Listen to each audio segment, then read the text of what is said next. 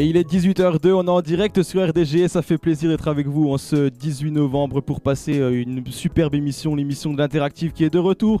On a fait euh, deux live Twitch pendant les vacances et puis euh, l'émission du 11 novembre, donc spéciale la semaine dernière. Et cette fois-ci, je suis très content de revenir à 18h avec toute l'équipe qui est là pour parler d'actualité, que ce soit culturelle, sportive ou encore même historique. Et comme d'habitude, vous le savez, hein, c'est le petit rituel de l'émission. On va faire le petit tour de table en commençant par Ismaël qui nous parle d'actualité et également de football. Ismaël, comment tu vas ce soir? Bah écoute, je vais super bien et je me suis réveillé 20 minutes avant le début de l'émission. Je me suis dit, ah, je suis en retard donc je vais devoir courir très vite. Donc euh, j'ai pris mon vélo, j'étais vraiment très rapide. J'étais un Tadej Pogacar sur la route de Vichy. Et là, je peux te dire que je suis prêt à faire mon flash info et la chronique foot pour nos auditeurs. Ouais, t'as encore les gouttes de sueur sur le front carrément. Il a ouais, c'est vrai. Non, non mais là, t'es vraiment chaud. Euh, là, t'es bien, du coup, bien reposé et chaud. Euh, ah, ouais, là, je, peux te dire que je suis chauffé à bloc là. Ouais, ouais, là, il est prêt, Ismaël. En plus, on a un nouveau studio, tu l'as pas signalé à nos auditeurs Pas encore, attends, ça viendra. Les nouveautés, chacune dans son temps. Déjà, on revient. Déjà, la première chose, c'est qu'on revient, on est très content d'être là. Et c'est vrai qu'on est dans un tout nouveau studio, un vrai studio avec une table ronde, on se voit tous. Et ça fait plaisir, ça change de l'appartement, euh, mon de mon propre appartement en fait, tout simplement. C'est un peu plus spacieux. Je sais pas ce que t'en penses, Ismaël, mais on est bien quoi. Ouais, on est bien, on est bien. Franchement, en plus, on peut accueillir du public, ça va être cool. Ouais, on, est pas mal ce soir. On est également avec euh, Kelman, Kelman qui nous parle de sport. Mon cher Kelman, comment ça va ce soir? Bah ça va super, vraiment euh, bien motivé pour ce soir. Pas mal d'actualités sportives en ce moment, vraiment à bloc. Ça s'arrête jamais en fait le sport. Ah, non, Toutes les semaines tu trouves à dire, c'est bien. Bah il y a toujours, toujours trop à dire presque, mais on s'en sort à chaque fois avec euh, une bonne chronique. Et puis on continue le tour de table qui est un vrai tour de table parce qu'on a une table ronde ce soir avec euh, Eva, Eva Thomas qui vient nous parler d'un petit flop ce soir. C'est une nouvelle voix, vous l'avez encore jamais entendu à la radio. Eva, comment tu vas? Bah ça va très bien, un peu stressé mais ça va, content d'être là. Ouais, à chaque fois qu'il y en a un autre qui vient, il me dit oh c'est stressant. Je crois que j'ai trop de charisme en fait, c'est ça. on, fait trop peur en fait. C'est ça. Non, en réalité ça va très bien se passer. De toute façon on voit même pas ceux qui nous écoutent. ils sont à peu près 2 millions chaque soir. Je dis ça, je dis rien, mais voilà. Non, non c'est pas vrai. En réalité on est, on est nombreux, mais on reste encore pour l'instant une petite radio et tu verras que ça se passe euh, très très bien. Donc toi, je, je vais pas révéler tout de suite de quoi tu vas nous parler, mais on va parler d'un flop euh, qui s'est passé euh, notamment sur la plateforme YouTube. Hein. On est bien d'accord. Donc on, y reviendra un petit peu plus tard. on est également avec UN. UN d'habitude c'est une surprise et aujourd'hui on peut en presque. fait c'est Eva qui m'a piqué le macronique et du coup c'est la surprise d'Eva et. c'est ça. C'est un peu ça en fait. C'est la surprise d'Eva et toi tu nous parleras de tennis ce soir. C'est le, le, sport que tu affectionnes tant. Donc on va parler de quoi précisément d'ailleurs? Euh, on va parler du hashtag d'actualité. Ça fait 15 jours que peut-être si vous êtes sur Twitter, vous avez ce hashtag-là. Et puis on fera un tour euh, des dernières actus. Ceux qui nous avaient suivis euh, sur le live Twitch, j'avais parlé du, du WTA Finals. Et bah, mhm. les résultats ont eu lieu. C'était c'était cette nuit et on va voir que j'avais peut-être un tout petit peu raison, mais pas totalement. T'as fait ouais, est-ce que t'avais lancé les parieurs en mode allez-y, enfin, c'était pas ça, mais t'avais donné ton ça, avis. J'avais donné mon avis et euh, ah, voilà. j'ai perdu gros, moi. J'ai perdu très gros. Non, non, je rigole, j'ai pas joué, mais euh, en tout cas, on va pouvoir t'écouter en quelques instants. Et puis elles sont les deux là pour nous parler de, de crimes, pour mettre un peu de gaieté dans cette émission. J'aime le dire. Euh, on, on, les écoutera dans quelques instants. Je commence avec Mathilde, Mathilde qui vient, qui vient cette semaine et on est très content de te retrouver. Ça va? Oui, oui, ça va. Moi aussi, je suis contente de, de revenir. Ça fait plaisir. En plus, avec un tout nouveau matériel, elle tient un micro sans fil. Là, en fait, j'ai balancé tous les petits scoops. je viens d'investir dans deux micros sans fil et c'est plutôt pratique. On peut se balader dans le studio en même temps que tu parles. Si tu veux faire ta chronique en te baladant, euh, tu peux y aller maintenant. Et puis, tu seras accompagné euh, de ta fidèle acolyte qui est là toutes les semaines, euh, Mali, qui nous parle aussi donc de crimes. On a fait la dernière fois quand même. C'était assez glauque. Celui qui avait tué, je sais plus, une dizaine de personnes là, qui les stockait chez lui dans son frigo. Tu, tu, veux pas nous faire un truc plus calme aujourd'hui, non? T'as prévu quoi? Non, là c'est un oh. peu original. Ah, original. Je vais pas spoiler. Mais aujourd'hui, il euh, ne découpe pas les membres, il découpe d'autres choses. C'est quoi Il euh découpe aussi les membres. Ah, mais génial. Pour faire quoi? C'est plus ça la touche. Oh là là là là, je sais pas, mais ça va jamais s'arrêter. Mais c'est horrible. En fait, je crois que je vais perdre mes auditeurs à cause de Mali. En fait, ils vont tous se barrer en mode non, non, non, arrête, on n'écoute plus ça. Mais en tout cas, on aura euh, du plaisir à vous écouter. C'est vrai que c'est une chronique extrêmement originale, presque inédite. je pense que même les grosses radios ne proposent pas des chroniques aussi axées là-dessus. J'avais déjà entendu un peu genre investigation sur France Inter, RTL, etc. Mais pas pas axé comme ça sur le crime. En tout cas, on pourra écouter tout ça. Il y aura un petit quiz d'actu hein, pour voir si ceux autour de la table ont suivi leur actualité. Également avec, on aura également une interview avec Yvan Patois qui nous parlera de son métier qui est hypnothérapeute. Peut-être que vous ne connaissez pas ce métier. Eh bien il aura, il aura, décidément, je perds mots, l'occasion d'en parler en direct à la radio avec nous. Et n'oubliez pas également qu'il y a le sondage de la semaine sur le compte Instagram de la radio. C'est RDG Radio FR sur Twitter, Facebook et Instagram. On le rappellera jamais assez.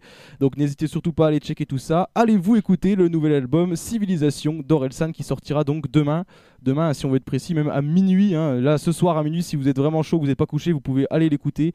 Euh, et on va commencer d'ailleurs cette émission qui est un petit peu dans le thème d'Orelsan avec un titre qu'il vient de révéler, s'appelle L'odeur de l'essence. On va s'écouter ça et on revient juste après pour euh, écouter le flash actu de notre cher ami euh, Ismaël.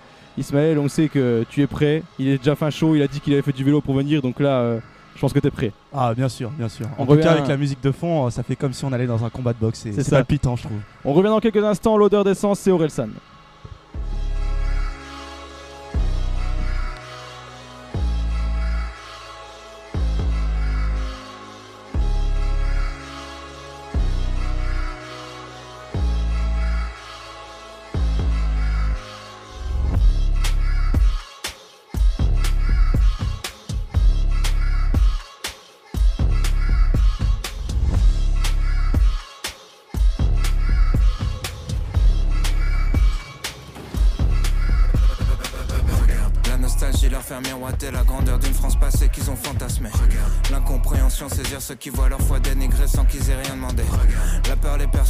Des étrangers vont venir dans leur salon pour les remplacer.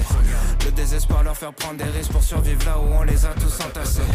La paranoïa leur faire croire qu'on peut plus sortir dans la rue sans être en danger. La panique les pousser à crier que la terre meurt personne n'en a rien à branler.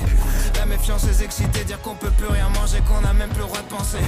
La haine les faire basculer dans les extrêmes, allumer l'incendie tout enflammé.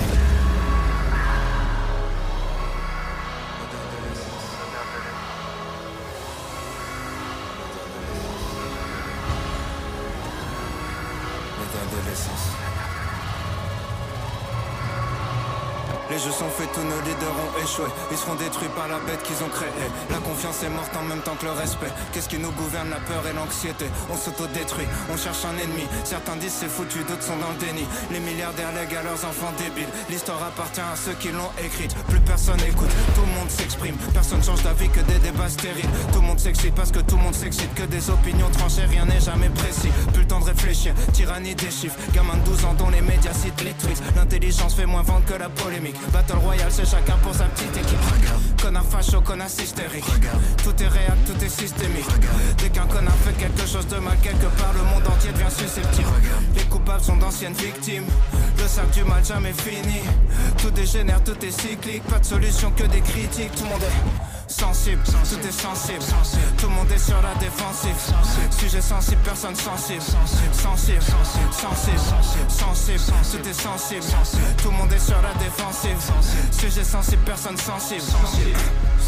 Tout le monde baisse, tout le monde peut faire le petit train. Une discussion sur deux, c'est quelqu'un qui se plaint. Pendant que le reste du monde souffre pour qu'on vive bien. Les parents picolent, c'est les enfants qui trinquent. Accident de bagnole, violence conjugale. L'alcool est toujours à la racine du mal. Rien rempli plus l'hôpital et le tribunal. On n'assume pas d'être alcoolique, c'est relou d'en dire du mal. On prend des mongols, leur donne des armes. Appelle ça justice, s'étonne des drames. Pris dans un vortex infernal. On soigne le mal par le mal et les médias s'en régalent. Que des faits divers pour le renard vipère. Soit t'es pour ou soit t'es contre, tout est binaire. Les gratteurs de buzz avec les extrêmes. Depuis que les Mongols sont devenus des experts. Entourés de Mongols, l'empire mongol. On fait les Mongols pour plaire aux Mongols. On va tomber comme les Mongols, comme les Égyptiens, comme les Romains, comme les Mayas, comme les Grecs. Faut qu'on reboot, faut qu'on reset. On croit plus rien, tout est deepfake. Face à l'inconnu dans le rejet. Mélange de peur, haine et tristesse. Nos contradictions, nos dilemmes. Corrompus, je suis né dans le système. Personne avance dans le même sens, tout est inerte. On voit qu'une seule forme de richesse. Prendre l'argent des gens, c'est voler, sauf quand c'est du business. Génération Z, parce que la dernière, ça se voit clairement qu'on n'a pas connu la guerre. Tous les vieux votes, ils vont choisir notre avenir.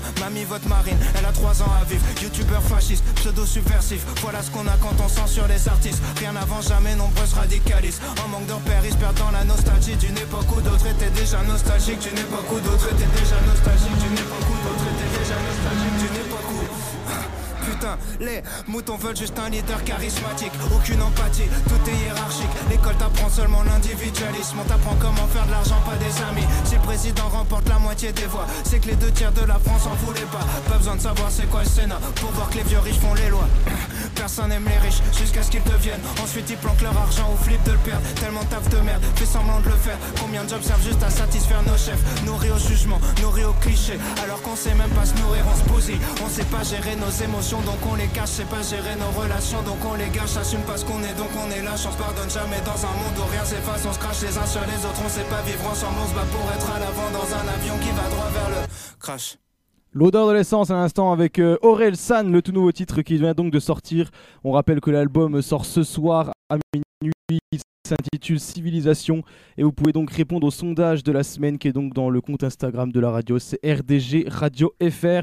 Est-ce que vous de votre côté vous allez l'écouter cet album? Vous nous le dites et on regardera les résultats en fin d'émission. On fera un petit débat également avec tous les chroniqueurs qui sont là avec moi ce soir. Et on va passer à ce flash actu qui lance à chaque fois l'émission et qui permet de se mettre un petit peu dans le bain d'actualité. Et plus tard, il y aura un petit quiz d'actu. Donc ça peut servir. Écoutez, peut-être que Ismaël vous aidera euh, pour la suite. Euh, vous le verrez. Et puis Ismaël, eh bien, je lance le jingle et puis on, on est parti.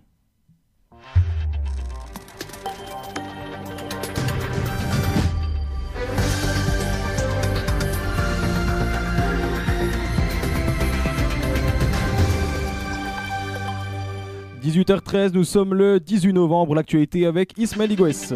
La Pologne avertit que la crise des migrants avec la Biélorussie pourrait durer des mois, voire des années. Varsovie a affirmé hier soir que les migrants ont à nouveau attaqué la frontière polonaise, limite orientale de l'Union Européenne, pendant la nuit de mardi à mercredi. Plusieurs migrants, majoritairement du Moyen-Orient, campent toujours euh, du côté de la Biélorussie par des températures négatives et des conditions très précaires.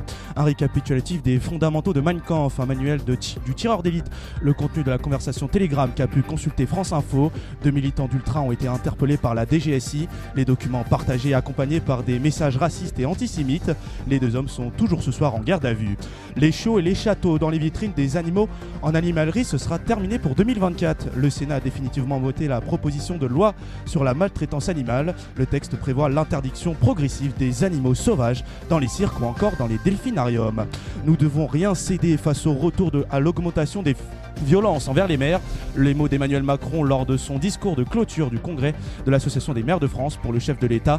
La sanction doit être immédiate et décisive.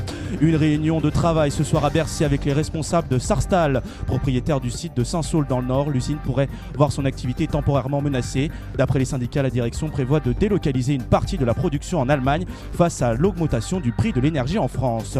Les tensions de plus en plus palpables à l'Est, Vladimir Poutine accuse l'Occident d'aggraver les tensions en Ukraine. Le président russe dénonce un vol de bombardiers occidentaux à 20 km de ses frontières, en plus de la livraison d'armes au régime. La liste du 15 de France pour affronter les All Blacks enfin dévoilée.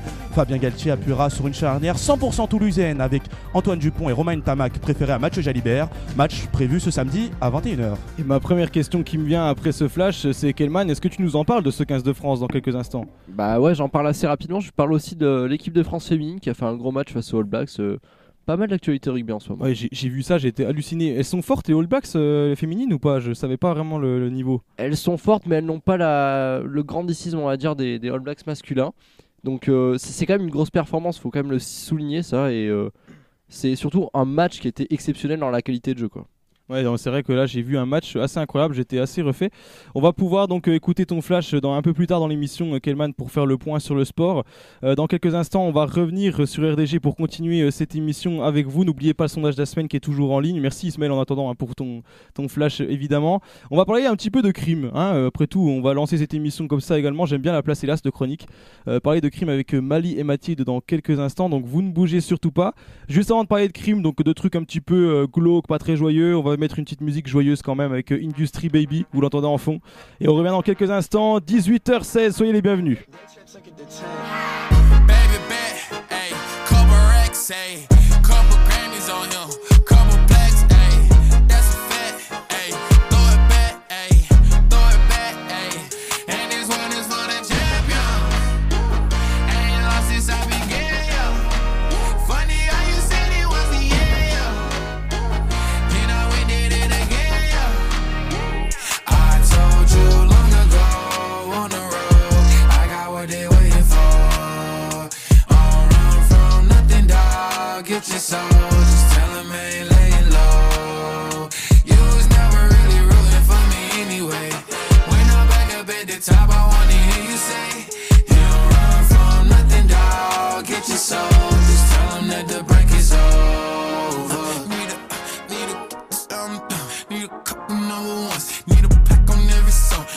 One with Nicky now. Tell a rap nigga I don't see you, huh? I'm a pop nigga like Bieber, huh? I don't fuck bitches, I'm queer, huh? But these nigga bitches like me dear, yeah, yeah, yeah, ayy. Oh, they do it. I ain't fall off, I just ain't release my new shit. I blew up, man, everybody trying to sue me. You call me Nas, but the hood call me Doobie. And this one is for the champion.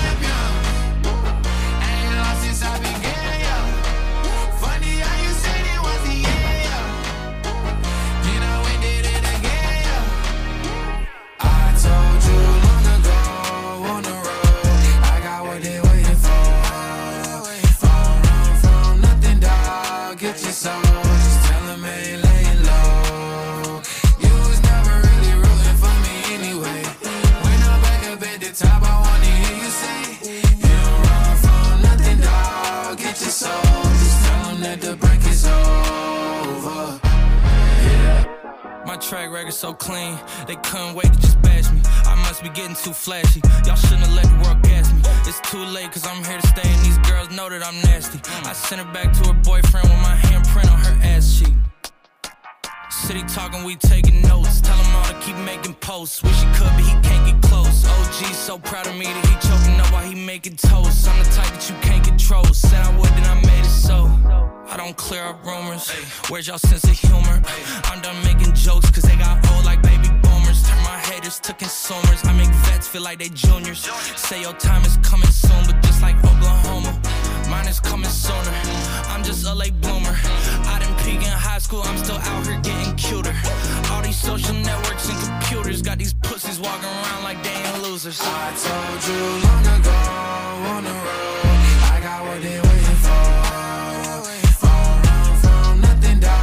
get you some.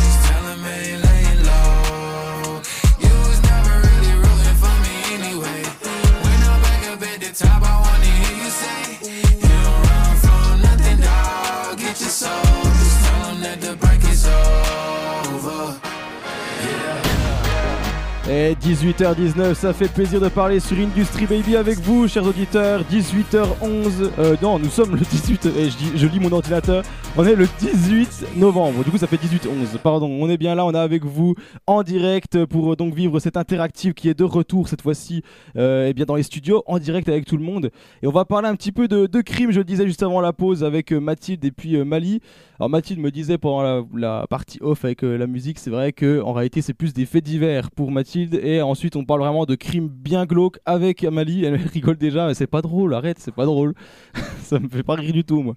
Mais on, va commencer donc deux petits faits divers que tu voulais nous évoquer aujourd'hui, euh, ma chère Mathilde, et je te laisse la parole.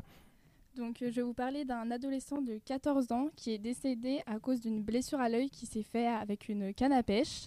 Alors, ça s'est passé samedi après-midi à Lannion, dans euh, les Côtes d'Armor. L'ami de l'adolescent aurait utilisé une canne à pêche pour frapper à sa fenêtre et le jeune homme euh, aurait reçu euh, l'hameçon au niveau de l'œil qui aurait euh, profondément perforé sa paupière. Il en serait tombé de sa fenêtre. Donc, il a tout de suite été conduit au centre hospitalier de Lannion et transféré après à Brest, où il a malheureusement perdu la vie. Les policiers ont ouvert euh, une enquête pour mieux comprendre euh, ce qui s'est passé. Je rigolais au début, mais j'ai plus très envie de rire en fait. C'est juste horrible, c'est une mort euh, complètement conne. c'est horrible, mais euh, c'est presque insolite, mais à la fois c'est terrible. Bon, deuxième actu, j'espère qu'elle est. Enfin, j'allais dire plus joyeuse, mais c'est sûr que non. Il n'y a pas de mort. dans Y a pas de mort? Ok. Il n'y a pas de mort. Ah, on peut rigoler alors. Ça va Ouais, Je te laisse la parole, vas-y. Donc c'est un couple à Besançon qui a trouvé une bombe Oh dans leur boîte aux lettres. Besançon? Ça s'est passé euh, mercredi euh, 10 novembre. Et, euh, L'homme a récupéré son courrier et il a euh, découvert un colis euh, plutôt suspect dans sa boîte aux lettres. Ils attendaient aucun colis, donc ils se demandaient euh, ce que ça pouvait être. Lorsque l'homme l'a ouvert, il a trouvé à l'intérieur euh, des fioles en verre, une bouteille et un aérosol avec euh, des fils. La bombe artisanale aurait dû exploser à l'ouverture du colis, mais heureusement elle était euh, défectueuse. L'homme stupéfait a appelé la police et a, euh, qui a averti euh, le service de déminage qui est arrivé et a rapidement euh, écarté euh, le colis. On ne sait néanmoins pas encore qui euh, en veut autant au couple pour avoir mis une bombe euh, dans leur boîte aux lettres. Des prélèvements ont été faits euh, sur le colis pour euh, trouver une trace ADN. Et pour le moment, il n'y a aucune interpellation.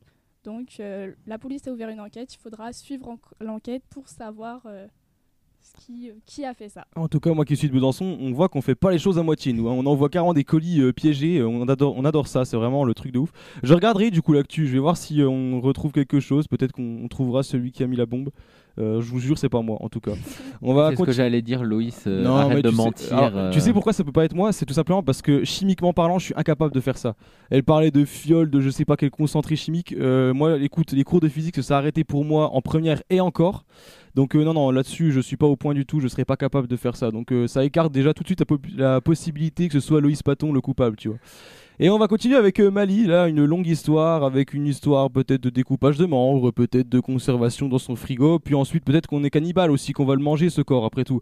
On en est toujours, on est toujours là en fait avec toi, hein. on finit toujours un peu sur une, une touche de, de cannibalisme ou, de membres coupés. Mais je te laisse la parole pour continuer donc.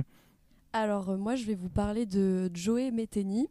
Donc, euh, Joey Metheny a grandi aux États-Unis dans un environnement familial assez compliqué puisque euh, euh, il a son père qui, était alcoolique, une mère qui travaille pour nourrir la fratrie de six enfants. Donc, c'est quand même assez conséquent. La mère de Joey est obligée d'enchaîner plusieurs boulots pour nourrir ses enfants qui sont donc souvent délaissés et seuls. Ils ont même parfois été en famille d'accueil, donc euh, Joey également. Le père de Joey meurt euh, lorsque Joey a seulement 6 ans dans un accident de voiture. La mère de Joey se retrouve donc seule avec 6 enfants à la charge. En 1973, Joey a alors euh, 18 ans. Il commence un service militaire et devient accro à la drogue. Une fois son service euh, militaire terminé, il décide de vivre dans la rue plutôt que de retourner chez lui. Malgré le fait qu'il vive dans la rue, Joey travaille en tant que camionneur, donc il a quand même un travail. Euh, mais beaucoup de ses dépenses vont dans la drogue, drogue qu'il prend avec d'autres euh, SDF. Il rencontre même sa femme lors de ses nombreuses prises de drogue. Ils décident de s'installer ensemble dans une roulotte et font un enfant. Mais un jour, quand euh, il rentre chez lui, sa femme et son fils ont disparu. Joey est dévasté et essaye de les retrouver un des SDF avec qui il se droguait serait euh, apparemment où se trouve sa femme. Donc Joey décide de se rendre sur les lieux et il trouve deux hommes SDF. Donc il, leur demande s'ils connaissent pas sa femme, s'ils l'ont pas vue. La réponse est non. Euh, donc Joey commence à s'énerver et euh, il finit par tuer et découper les hommes en petits morceaux. Puis Joey se rend compte qu'il y avait un pêcheur non loin de la scène À l'agnon, non non, c'est pas à l'agnon cette fois-ci. Euh, donc, euh, il décide de le tuer lui aussi. Il a le droit au même sort. Ensuite, Joey tombe sur une prostituée non loin de la scène de crime et il lui demande à elle aussi euh, si elle n'aurait pas vu sa femme. Et la femme répond que non. Donc, Joey est encore plus énervé. Il décide de la tuer également. Pendant qu'il tuait cette femme, il entend des pas venir vers lui. C'était une autre prostituée et il décide de la tuer aussi. Après sa cinquième victime, il décide de quitter les lieux. Peu de temps après, la police trouve les corps des deux, des deux SDF, donc les deux premiers crimes de Joey. Le coupable a été euh, donc euh, emprisonné, mais un an et demi après, il a été relâché par euh, manque de preuves.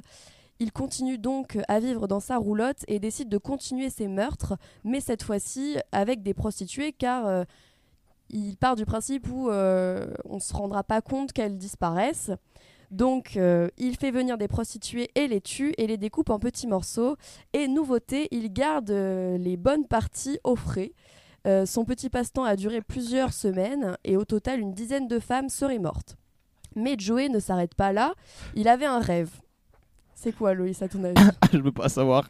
Il voulait euh, ouvrir un food truck. Donc, euh, il Oh non, pas ça. Pas ça. Donc, euh, il décide d'ouvrir le food truck. Et euh, bon, ce food truck a un énorme succès, notamment avec les burgers, les clients en raffolaient. Je veux pas savoir la suite. Euh, donc, euh, je pense que vous commencez à comprendre ce qu'il faisait de, des viandes au frais. Hein. Euh, Joey mixait les viandes humaines et animales et il les mélangeait pour, pour les mettre dans un seul et même hamburger. Son business marchait bien, tellement bien qu'il voulait continuer de tuer des gens.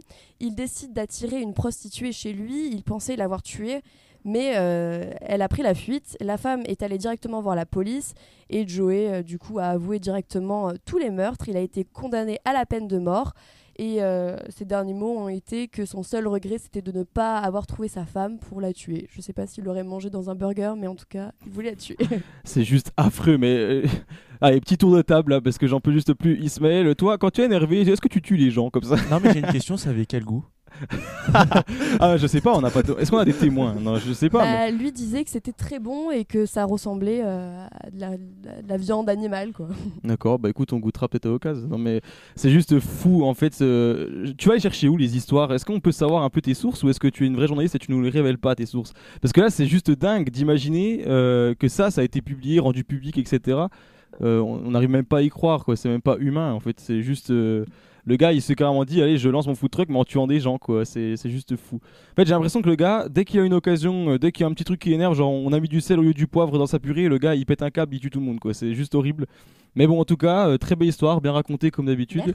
Merci. également Mathilde pour les deux petites infos euh, plus marrantes en fait, bizarrement, mais euh, qui sont quand même assez, assez catastrophiques. Et on va revenir pour parler maintenant d'histoire. C'est moi qui vous présenterai un personnage historique comme à chaque fois, vous le savez. Je ne dis rien pour le moment, il faudra essayer de, de le trouver déjà autour de la table. Et en attendant, on va continuer avec Grand Corps Malade. Vous l'entendez récemment, je pense, en ce moment, notamment à la radio. Et on va continuer avec nos plus belles années. C'est parti, 18h28, vous êtes sur RDG.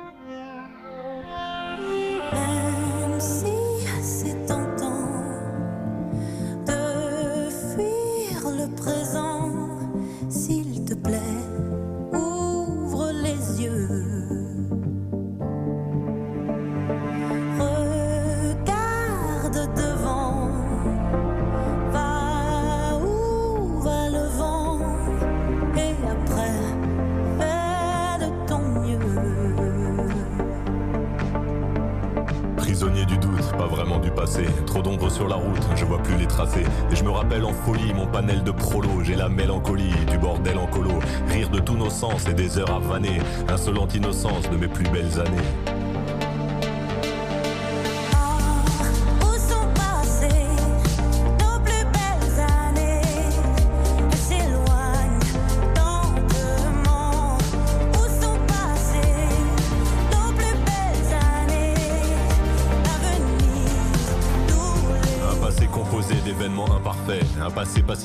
Sourires en trophée. Puis la mélancolie, je la mêle au présent. C'est la belle embellie, des souvenirs apaisants. Et les belles années, même en point de suture, je vais les amener visiter mon futur.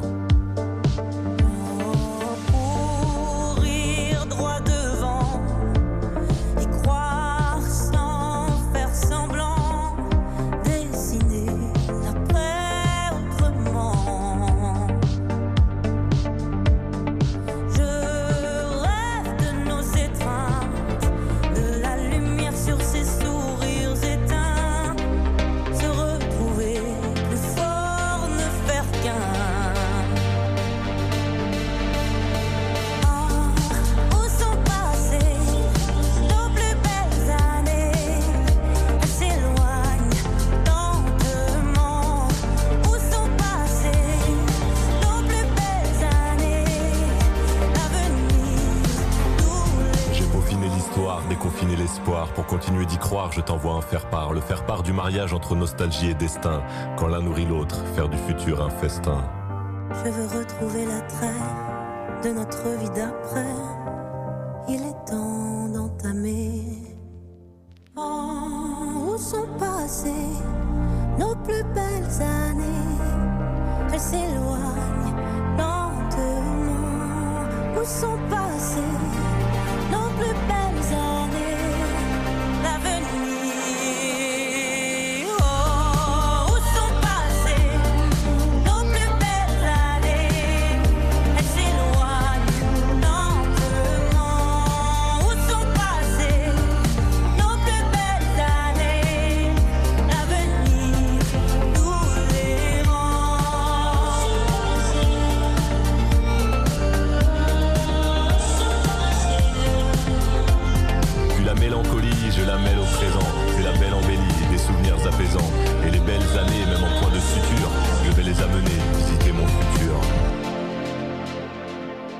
Corps Malade à l'instant euh, sur euh, RDG avec nos plus belles années. On va parler un petit peu euh, d'histoire. Vous le savez, la semaine dernière, on était en direct du 11 novembre, hein, qui donc commémorait la fin de la Première Guerre mondiale. Donc je me suis dit, on va parler Première Guerre mondiale aujourd'hui. J'ai souvent parlé de la Seconde. J'ai parlé un petit peu d'Alexandre le Grand également quand même. Mais on va se tourner cette fois-ci sur cette période-là. Et déjà pour commencer, rapidement, petit tour de table. Ça vous évoque quoi la Première Guerre mondiale? À quoi vous pensez? Est-ce que déjà il y en a un qui me sait, qui sait à peu près les années, tout simplement? Est-ce que vous retenez cette, ce- On fait un petit cours d'histoire après, on est chaud, je vous teste. Ismaël il est en train de réfléchir, j'ai l'impression que tu non, sais mais, quand même. non, mais bien sûr, mais c'est juste. Ça t'évoque C'est quoi le but de la question en fait Juste de savoir si tu connais ton histoire, mon ami. Non, mais là, ça fait flipper là. Vas-y. Mais c'est quoi cette C'est de quand à quand la Première Guerre mondiale? Attends, attends, je réfléchis. J'ai des doutes. euh, 14-18, je dirais. Yeah, nickel. Non, en réalité, on va parler aujourd'hui, euh, ça c'était un peu pour la petite touche euh, humour entre guillemets, mais on va parler un petit peu euh, d'un grand homme de l'époque. Je dis bien homme. Et euh, je voudrais déjà un petit peu me tourner vers vous pour voir s'il y en a un qui a une petite idée de quel personnage je vais parler Aujourd'hui. Non, alors pas Pétain, non. Ouais, c'est vrai qu'à l'époque c'était plutôt considéré comme un grand homme, c'est vrai. Un homme ouais, qui a bien marqué euh, son temps, français pour le coup. Est-ce que euh, Ismaël, tu as une idée? Euh, moi? Ouais. Non, tu n'as pas. Il me regarde avec le micro collé sur la bouche, mais tu n'as pas d'idée. Non, c'est moi? Ah non, ce n'est pas toi, t'étais Ah, pas né encore. ouais, Non, je- tu n'étais pas né. Personne d'autre, j'ai personne. Eva, elle me fait non de la tête en mode non, surtout pas, ne m'interroge pas. On l'appelait le tigre. Est-ce que ça aide quelqu'un ou pas? Si je dis le tigre, le père la victoire, ça aide peut-être quelqu'un Non, ça aide toujours personne? Ça vous dit rien ça Si je dis euh, ces noms-là? Alors il est, connu en fait de nom, mais on connaît peut-être pas forcément ce qu'il a fait en fait. C'est peut-être ça aussi qui joue pas mal, puisqu'aujourd'hui on va parler de Georges Clémenceau. Est-ce que quelqu'un voit de qui je parle? Déjà, je pense que ça fait un peu des oui de la tête. Ah oui, on n'avait pas trouvé. Oh pardon. Mais on va parler donc de Georges Clémenceau et donc euh, l'homme moustachu. hein. On va parler euh, euh, de cet homme avec le chapeau et donc la longue moustache. Et je vais lancer ce fameux jingle qui, je sais, plaît à tous les chroniqueurs. Ils l'adorent ce, ce petit jingle. C'est parti.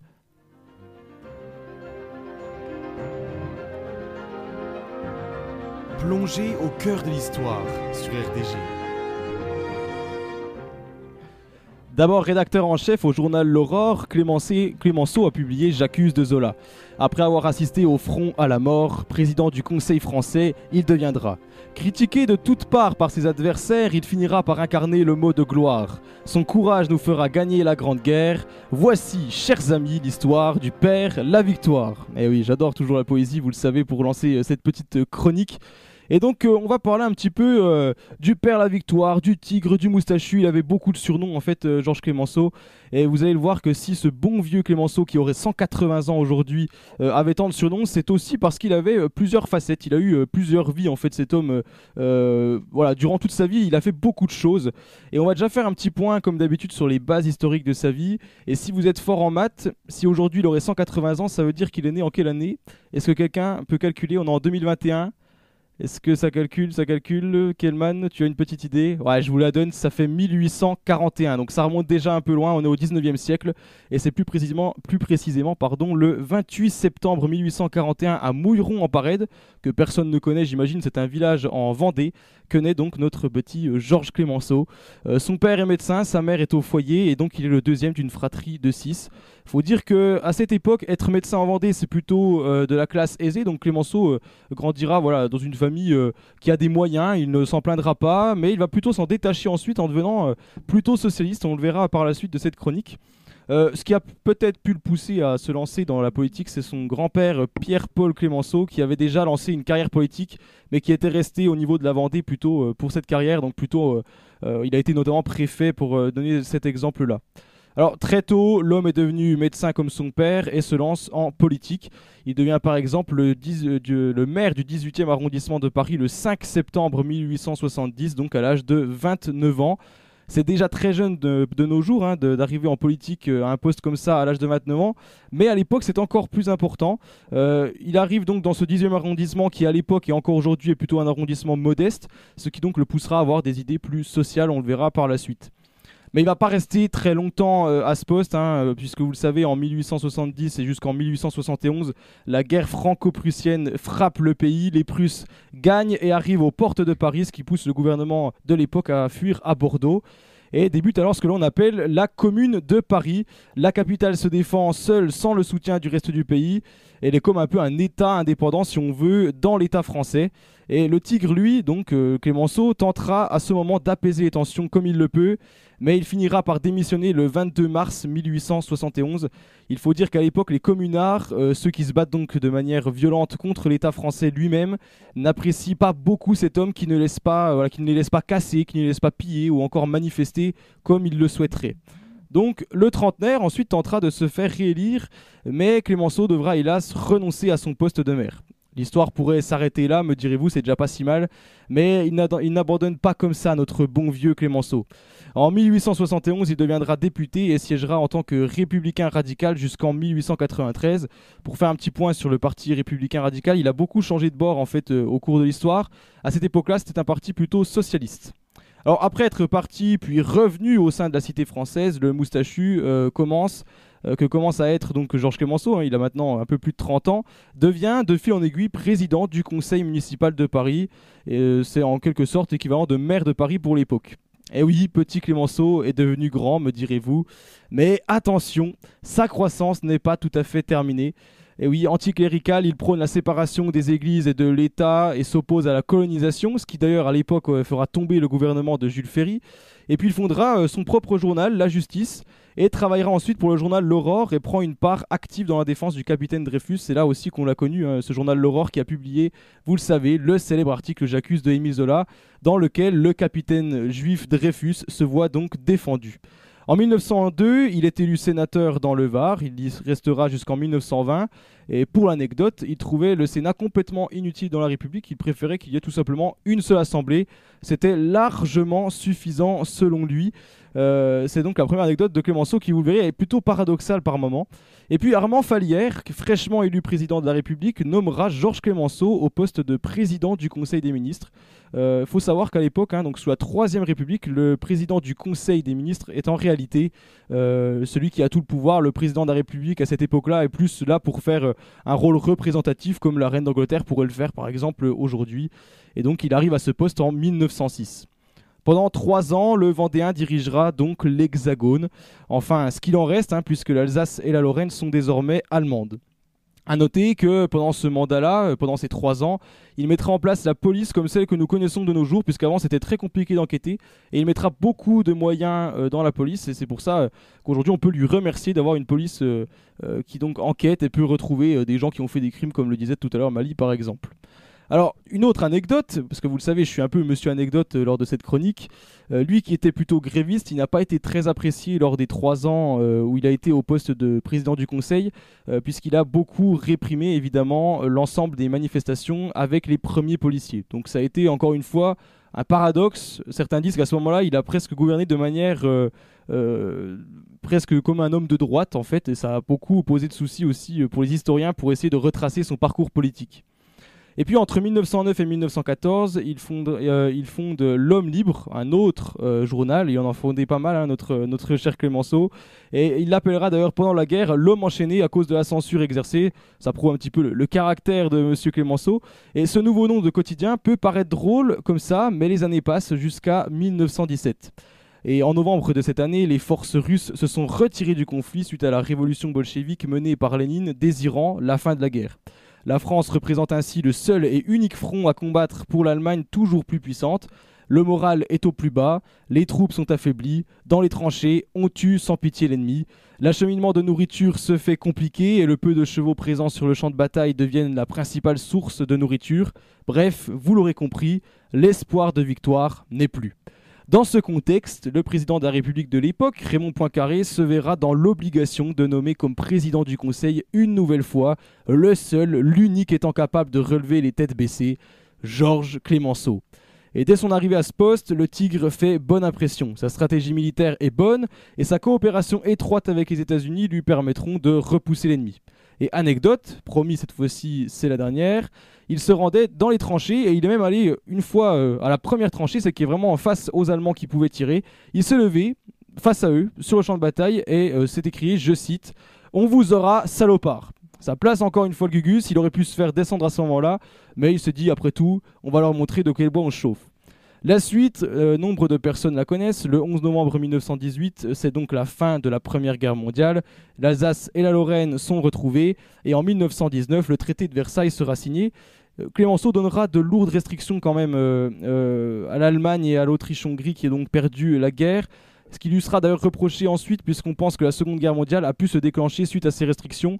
On le sait, Hitler euh, est monté au pouvoir grâce au diktat, notamment, euh, euh, ce qu'il qualifiait de diktat, hein, les restrictions, donc de grosses sommes d'argent à redonner à la France notamment. Et Clémenceau voulait vraiment en fait punir correctement l'Allemagne, et ça a été beaucoup reproché parce qu'il est peut-être allé un petit peu trop loin. Tout de même, ça reste un très grand homme, euh, un très grand homme, pardon. Il meurt le 24 novembre 1929 à Paris à l'âge de 88 ans. Il aura quand même bien vécu euh, pour l'époque. Et je voulais finir sur une petite citation hein, pour euh, clôturer cette euh, chronique parce que vous le verrez, euh, Georges Clémenceau, si vous allez sur internet, a beaucoup, beaucoup, beaucoup de, citations. Il a beaucoup parlé, il avait beaucoup d'humour également. Celle-ci n'est pas forcément humoristique, mais je trouve qu'elle résume bien aussi son parcours et ça nous pousse aussi à, faire des efforts, hein, puisqu'il disait, je cite, Ce qui m'intéresse, c'est la vie des hommes qui ont échoué, car c'est le signe qu'ils ont essayé de se surpasser. Voilà donc pour ce petit Georges Clémenceau qui est devenu grand et qui, euh, je l'espère, euh, vous aura permis de comprendre un petit peu mieux les circonstances de la Première Guerre mondiale. Est-ce que j'en ai appris des choses ou pas à mes chroniqueurs aujourd'hui déjà? Parce que c'est vrai que le- les auditeurs, je peux pas leur poser directement la question tout de suite. Ils peuvent m'envoyer des, des dédicaces évidemment via le site. hein, N'hésitez pas à le faire. Euh, Mali, est-ce que je t'ai appris quelque chose? Rassure-moi, dis-moi que oui. Bah oui, tu m'as appris quelque chose. Je savais pas la moitié de ce que tu me dis, mais. Tu connaissais Georges. Clémenceau quand même, Oui, rassure-moi. oui, oui, quand même. Ah, ça va, parce que j'ai eu très peur. Ismaël, t'as appris quelque chose euh, Ou non, sûr, tu sa- je euh, savais tout. t'es- euh. t'es- mon prof de culture générale, j'adore. Non, d'histoire, d'histoire. En culture G, on a d'autres personnes pour, euh, pour en parler. On va, on va revenir d'ailleurs dans quelques instants avec euh, Eva. Eva qui va nous parler euh, d'un flop. hein. Je, le dis toujours pas. hein. Je, vais, euh, je vais attendre euh, sa chronique pour révéler de quoi on va parler. Un vrai flop. Eva, tu nous parleras donc de ça dans quelques instants. On va continuer en musique. Et vous le savez, cette émission, elle est spéciale Orelsan puisqu'il sort son album à minuit. Et donc, on a mis quelques titres d'Orelsan tout au long de l'émission. Et on va continuer avec.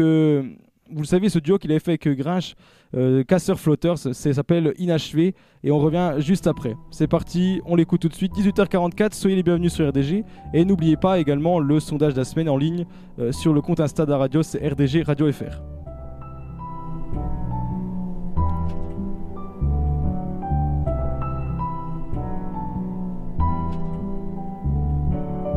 Je finis pas mes phrases, Je connais pas les points, je commence après-demain. je contrôle pas le destin, Rien n'est assez bien. je finis jamais rien.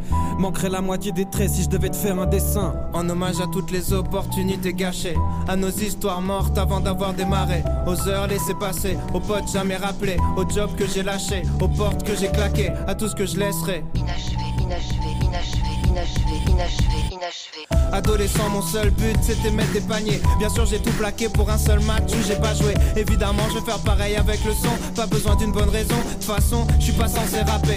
À toutes les vérités que j'ai pas osé m'avouer. Ma meuf me casse les couilles, j'ai pas les couilles de m'en séparer. J'attends qu'elle me quitte, les bras croisés en attendant la suite. En avant dans la fuite, j'attends la gloire, j'attends qu'elle me bip. Incapable de faire des choix, je suis comme mes figurines, inutile. Je reste chez moi, je baisse les bras. Inachevé, Un prototype, une version bêta, une seule réponse à toutes les questions. Je sais pas, comme un constat d'échec dans la playlist, comme un air d'abandon sur la setlist. Je fais rien à fond donc je serai qu'à moitié triste. Et à l'image de tout ce que j'ai fait jusqu'à maintenant, je vais même pas finir mon couplet.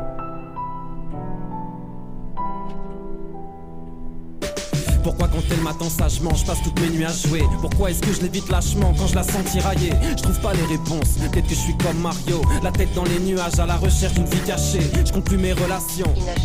Me fous branlette, améliorée, je fais pas la diff donc elle me quitte fâchée. J'ai essayé de changer les choses, lui dire avec des roses, la sauver de mes névroses. Mais comme les études ça m'est vite passé et je ressens comme un vide. Inachevé, inachevé. J'ai jamais rien fini sauf ce que j'ai entrepris de gâcher. Complètement détaché, je m'écoute raconter des histoires. Le monde peut bien m'attendre même si je suis tout seul à y croire Faudrait qu'on se pose et qu'on discute. Qu'on discute, ouais, on verra ça demain. Là, je vais rejoindre mes potes, c'est jeudi soir. Mode de vie nul, j'avale la pilule tristement. Admettre la vérité, je refuse. Je me montre des complots. Longtemps que je simule, persuadé que je fixe le temps. Incapable de voir que tous mes refuges sont mes tombeaux.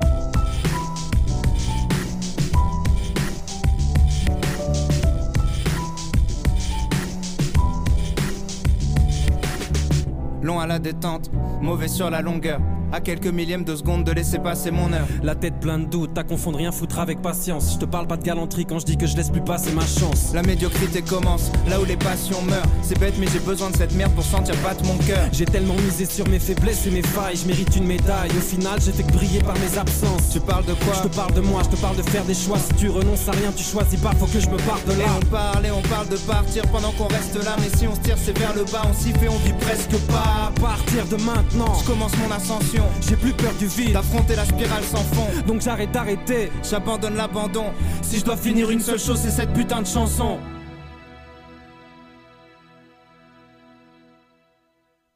Et c'est la première mesure de ma vie Et d'après. ça fait 15 ans que tout le monde se dit ça va lui passer. Mais si t'écoutes les personnes qui dorment, les rêves n'arrivent jamais. Je veux pas vieillir À blasé. 50 piges passées. L'envie de claquer. Alors je lâcherai mes derniers flots jusqu'à finir déshydraté. Et si l'envie de tout foutre en l'air se point de rappeler si jamais la cabine explosera après, même sous une pluie d'acier. Je finirai d'écrire en m'entaillant les veines sur une vide cassée. Si la mort frappe à ma porte, me dit t'es dans mes petits papiers, dis-lui de revenir après. Dis-lui de jarter. Dis-lui de venir baquer ou laisse-moi lui dire ferme ta gueule. J'ai pas fini de rapper, je partirai jamais en laissant l'histoire inachevée. En effet, elle n'est pas inachevée l'histoire puisque son album sort ce soir à minuit, le nouvel album Civilisation de Orelsan et vous pouvez répondre à ce sondage qui donc est sur le compte Instagram de la radio, c'est RDG Radio FR. Est-ce que vous de votre côté vous allez écouter le, le nouvel album de Orelsan? Vous nous le dites et on regardera les résultats en fin d'émission. On pourra en parler également avec euh, tous ceux qui sont autour de la table comme à chaque fois. Et on va laisser la parole à une toute nouvelle voix encore une fois. Cette année on est content, il y en a plein qui viennent euh, s'exprimer à la radio, on est bien content et c'est Eva qui veut nous parler d'un petit flop, d'un flop de deux youtubeurs bien connus et je pense que les gens, euh, s'ils ont suivi un petit peu l'histoire, euh, voient de quoi je veux parler. Je te laisse la parole Eva. McFly et Carlito au cœur d'une polémique. Sur Internet, on le sait, les polémiques ne s'arrêtent jamais. La dernière en date, c'est celle de McFly et Carlito. Connus pour leurs vidéos Bon Délire, les deux youtubeurs souhaitent conquérir l'industrie musicale. Alors ce n'est pas la première fois que le duo pousse la chansonnette. On se rappelle, en février dernier, les deux youtubeurs avaient réalisé une chanson sur les gestes barrières. Cette fois-ci, malheureusement, leur dernière musique ne fait pas l'unanimité.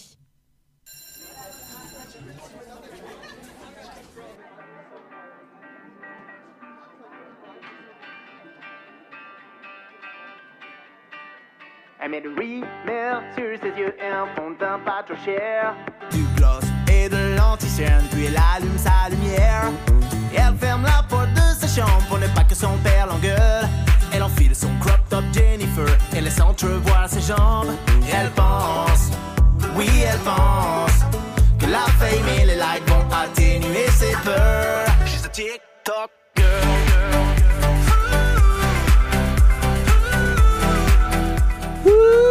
Allez à toi Eva, parle-nous de ça un petit peu. Son nom c'est TikTok Girl, elle a été dévoilée vendredi 5 novembre sur leur chaîne YouTube. C'est le deuxième extrait de leur album dont la sortie est prévue le 10 décembre. Alors jusque-là, rien de très dérangeant, pourtant sur Twitter, les abonnés se sont affolés. Vraiment méprisant, limite sexiste, le cliché de trop, les commentaires défilent. Tout comme les pouces rouges, avec plus de 2 millions de vues, la vidéo compte plus de 90 000 pouces rouges. Ça fait beaucoup. Mais alors, pourquoi autant et pour quelles raisons Eh bien, la nouvelle musique dresse un portrait satirique des jeunes filles postant des vidéos d'elles se déhanchant sur TikTok. Le clip montre par exemple une jeune fille recevoir énormément de likes à la suite d'une vidéo et par la suite se faire harceler. Ou encore, le clip montre une jeune fille remplir son soutien-gorge avant de se filmer. On peut même entendre elle enfile son crop top Jennifer et laisse entrevoir ses jambes, ou encore main sur les hanches et fesses en arrière. Donc si le but de la vidéo était de dénoncer le mirage des réseaux sociaux pour des ados mal dans leur peau ou dénoncer le cyberharcèlement sur TikTok, le message n'est pas très clair. Les deux youtubeurs sont accusés de sexualiser et d'objectifier les filles présentes sur le réseau social. Ici, ce qui dérange, c'est la facilité à pointer du doigt celles qui se dénudent sur les réseaux sociaux. Pourtant, les garçons peuvent en faire de même. Alors, maladresse ou musique sexiste, chacun son avis. En tout cas, ce n'est pas la meilleure façon de lancer sa carrière musicale. Les deux youtubeurs qui dominent le YouTube game français ont répondu à la polémique. Ils ne se sont pas excusés, mais ont précisé que les chansons peuvent déplaire, c'est le jeu.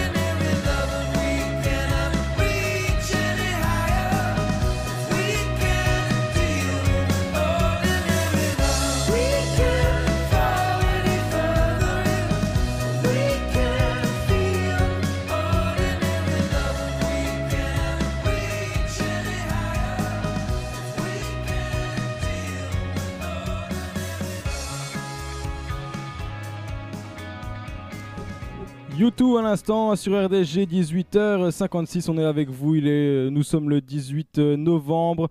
Et on va passer donc à ce petit euh, breaking fake news que j'aime bien appeler euh, ainsi puisqu'on va euh, je vais vous donner en fait quatre actualités. Je le rappelle une seule est vraie.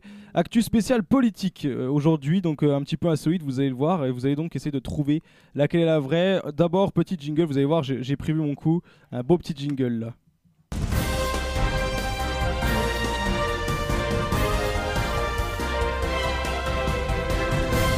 Eh oui, oui, ça a du peps, hein, ce petit jingle. Alors pour la première actualité, l'ex-président américain Donald Trump vient d'annoncer qu'il avait franchi les 400 millions d'utilisateurs euh, sur son nouveau réseau social euh, True Social, soit plus, euh, plus que la population américaine. Deuxième actualité, toujours en politique, le président du Laos, Tongloun Sisulit, vous pouvez aller vérifier, c'est vraiment son nom, vient de gagner le championnat de tennis de table de son pays. Euh, En France désormais, Nicolas Sarkozy a déclaré lors de la vente de son livre à Neuilly, je cite, Emmanuel Macron est gentil avec moi, vraiment très gentil. Et puis enfin, pour la quatrième actualité, la campagne continue dans les bars pour Jean Lassalle qu'on a recroisé de nouveau dans un bar à Carcassonne jeudi dernier.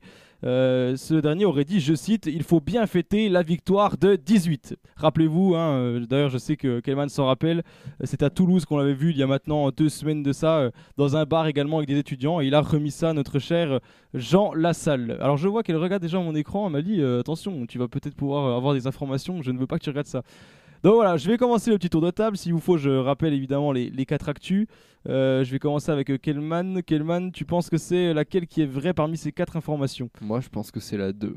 La 2, celle de donc Tongloun Sisulit qui aurait remporté donc le championnat de tennis de table de son pays. Ouais, j'ai envie d'y croire, elle est incroyable. Même si c'est faux, c'est pas grave, c'était marrant. C'était marrant. On va voir ça. Euh, Ismaël, tu penses c'est laquelle? Bah la 2 aussi, je pense que ça peut être incroyable aussi. Donc euh, un champion euh, de tennis de table qui serait aussi président de son pays, ce serait assez fou.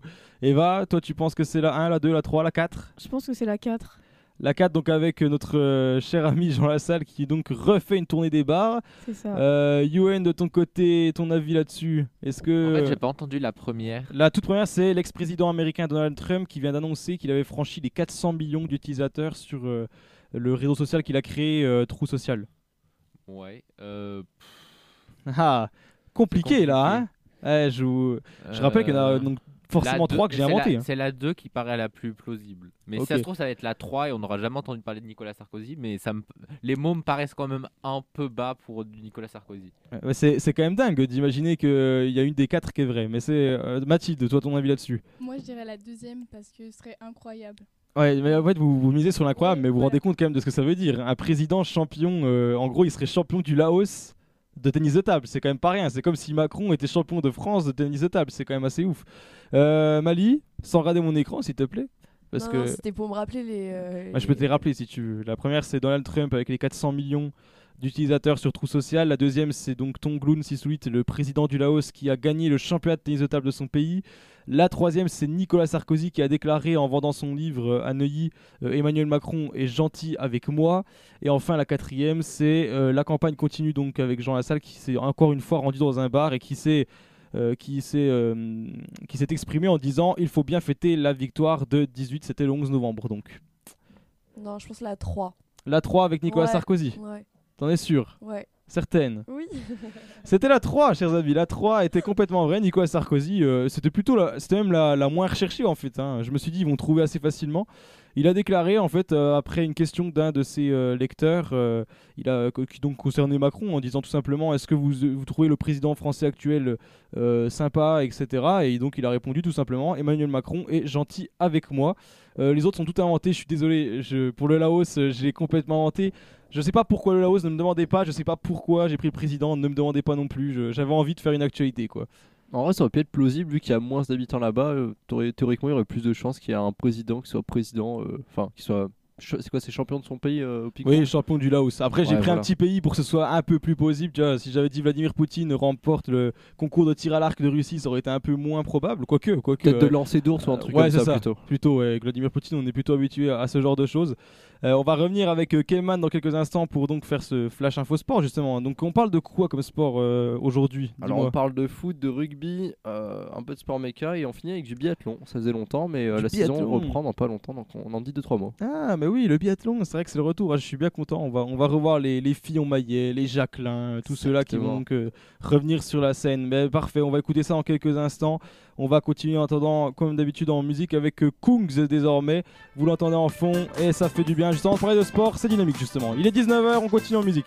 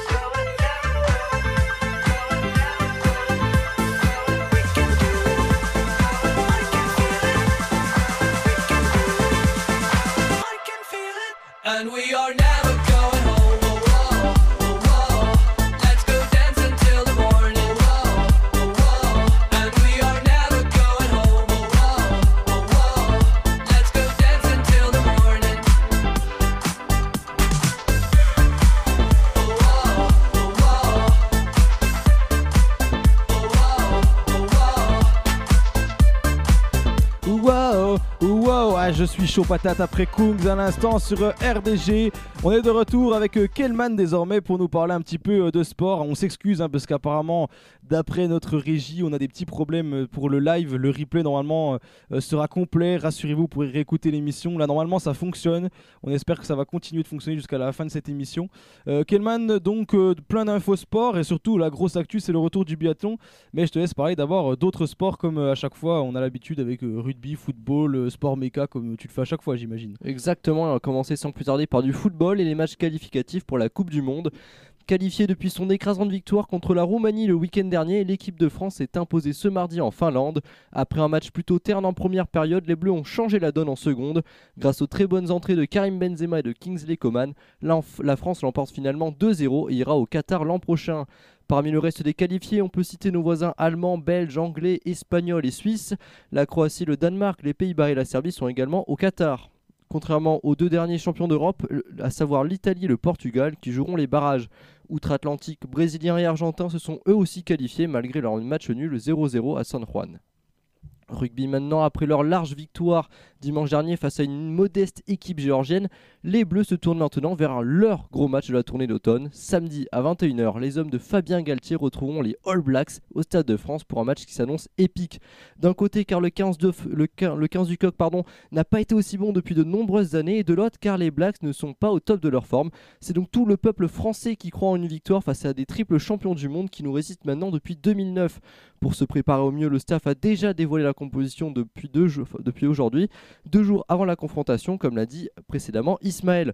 Dans le reste des actualités rugby, l'équipe de France féminine a étriqué les Black Ferns, l'équipe féminine du coup des All Blacks, samedi dernier au stade du Hameau de Pau.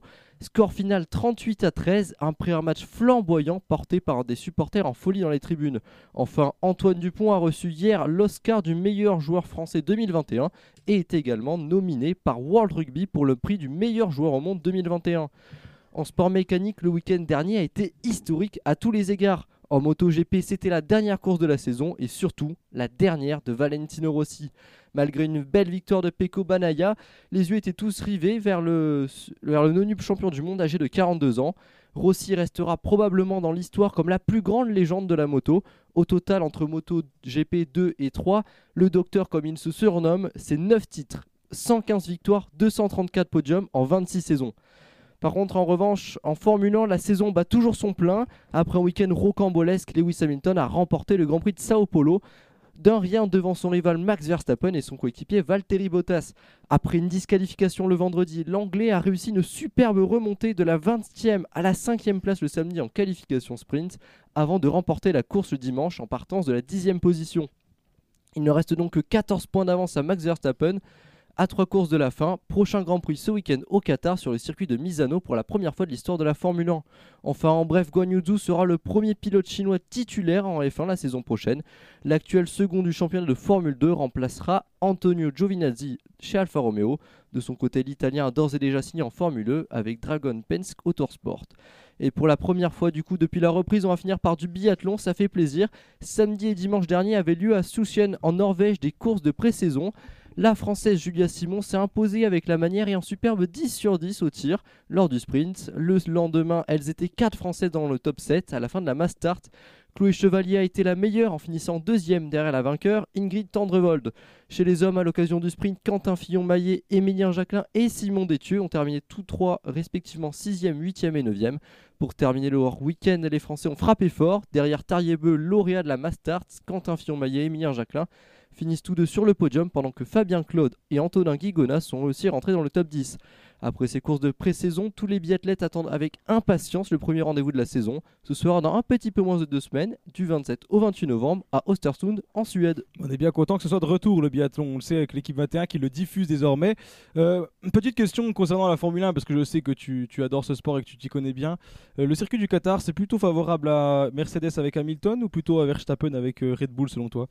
Bah là, ce sera très compliqué de le dire. Je dirais peut-être pour Verstappen et Red Bull, mais ce qu'il faut savoir, c'est que l'une des deux voitures, que ce soit la Red Bull ou la Mercedes, sont parfois euh, performantes sur des circuits où on ne les attend pas forcément, et euh, l'une des deux voitures est parfois meilleure que l'autre sur des circuits, et ça change en fonction de- des, pistes. C'est donc très compliqué cette saison de, de faire des pronostics. On ne s'attendait peut-être pas que Mercedes soit aussi performante à Sao Paulo, mais pourtant ça a été le cas.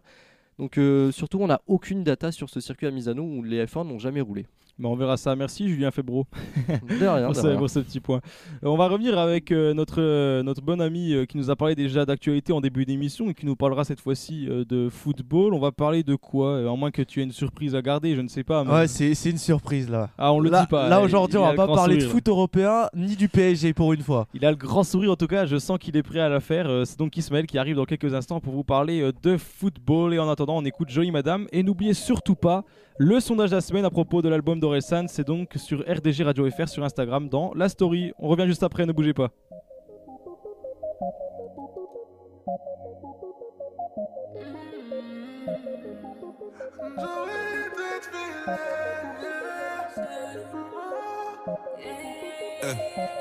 La belle elle veut mon cœur et pense que je vais lui donner. Eh, Grave dans mon délire, mettez mal les abonnés. Et y a quelque chose qui m'intrigue, madame est venue en 4x4. Et puis on se tourne autour, dans la je la vois en chap-chap. Le genre de meuf fait voir tes DM direct, tes bug bug. Et d'après ce que m'a dit, sa pote, tu son style de book book. Fini de faire le débile, j'ai donné donc je me méfie. Mais elle a plus de charme que celles qui ont un gros boule boule. Toi tu paniques, paniques, t'es en panique, panique. C'est ce qui te fait mal à la Toi tu paniques, paniques. Jolie, ouais, mais je panique, je panique. Ouais, ouais, je panique, je panique. Ça me fait mal à la tête. Oh, oh. C'est vrai que t'es jolie, madame. Jolie, madame.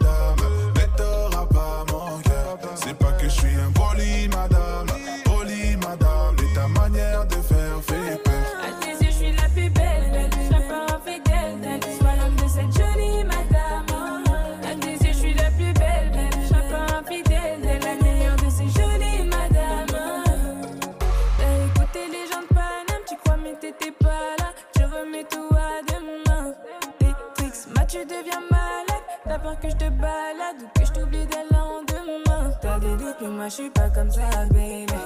Faut que t'écoutes, tu t'as jolie madame, baby. Tu rends fou tes parano, même si on a dit faut se méfier qu'on faut doser. Jolie là, mais j'panique, j'panique. Donc moi j'panique, panique. Ça me fait mal à la tête, donc je panique, panique. Ouais, tu paniques, panique. T'es en panique, panique. C'est ce qui te fait mal à la tête, donc tu paniques, panique. C'est pas que t'es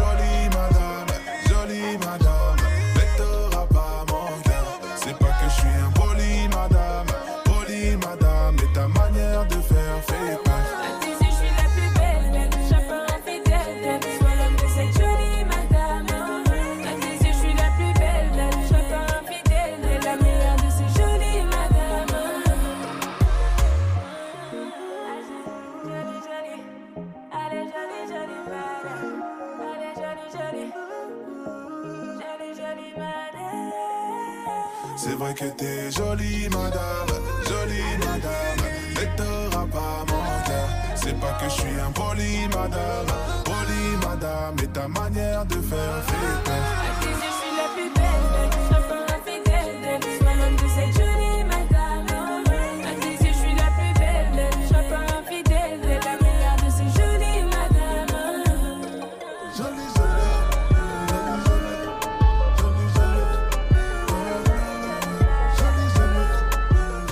Non, la police n'arrive pas en studio, évidemment. C'est la version clip qu'on vous met carrément sur RDG. On, on est chaud, on est là, on est avec vous. Et on va parler euh, de football avec euh, Ismail qui est toujours là et toujours euh, avec la forme pour nous parler de ce sport qu'il affectionne tant, on, le sait. Avec en plus d'ailleurs bientôt le, le retour des matchs commentés sur RDG, on le sait, vous le savez, on en a déjà vécu pas mal. Et Ismail, je, je te laisse la parole, on sait que tu vas vivre avec passion comme à chaque fois. Alors aujourd'hui, on va voyager loin, très loin. Je vais vous emmener dans l'un des meilleurs, voire des plus beaux pays du monde, le. Non Le. Le, le- le- je sais pas moi, le Brésil peut-être le... Non le, Le le, le plus beau pays du monde, tu dis? L'un des plus beaux euh, pays du monde. L'Égypte? Le. Je sais pas. Le L'Argentine? Laos. Le Laos. Mais non Le En Cong- Afrique Le Congo. Non. Le Congo. En Afrique, l'Algérie, Euh, le, ouais. le Maroc. Ah, le Maroc. Ah, Ah, voilà, évidemment, merci. le Maroc. Ah Évidemment, le Maroc. Franchement, merci à tous. Je sentais votre joie à l'idée d'aller au Maghreb. Et oui, Loïs Kelman Yuen, ce ne sera pas pour ce soir. Les Bahamas avec les beautés divines au bord de la mer en train de nous masser. Bref, donc on connaît ce pays pour son architecture culturelle, comme ses mosquées ou ses ruines romaines dans le désert. Il y a aussi des activités détentes, comme le quad, le buggy et le jet ski. Mais dans ce pays, il y a du foot, oui. Alors pour les racistes qui nous écoutent, je vous rassure, au Maroc, il y a des terrains de foot. hein. Les, enfants, les enfants ne jouent pas pieds nus sur des graviers avec un ballon qui a dû attraper toutes les maladies du monde, comme le Covid, Ebola ou le sida. Allez Loïs, cette fois-ci, mets-moi cette petite musique et je vais vous raconter une histoire d'une rivalité entre deux équipes marocaines. Donc cette fois-ci, je peux la mettre. Oui, tu peux la mettre. Ah voilà.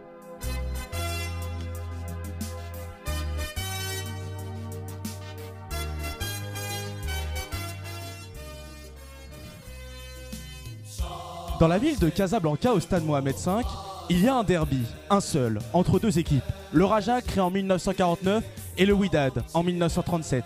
Cette rivalité va débuter avec l'arrivée d'Afani Mohamed Ben Hassen, surnommé le Père Gigot. C'est en France qu'on donnera ce surnom, en référence à un grand joueur français de l'époque qui avait une ressemblance avec Mohamed.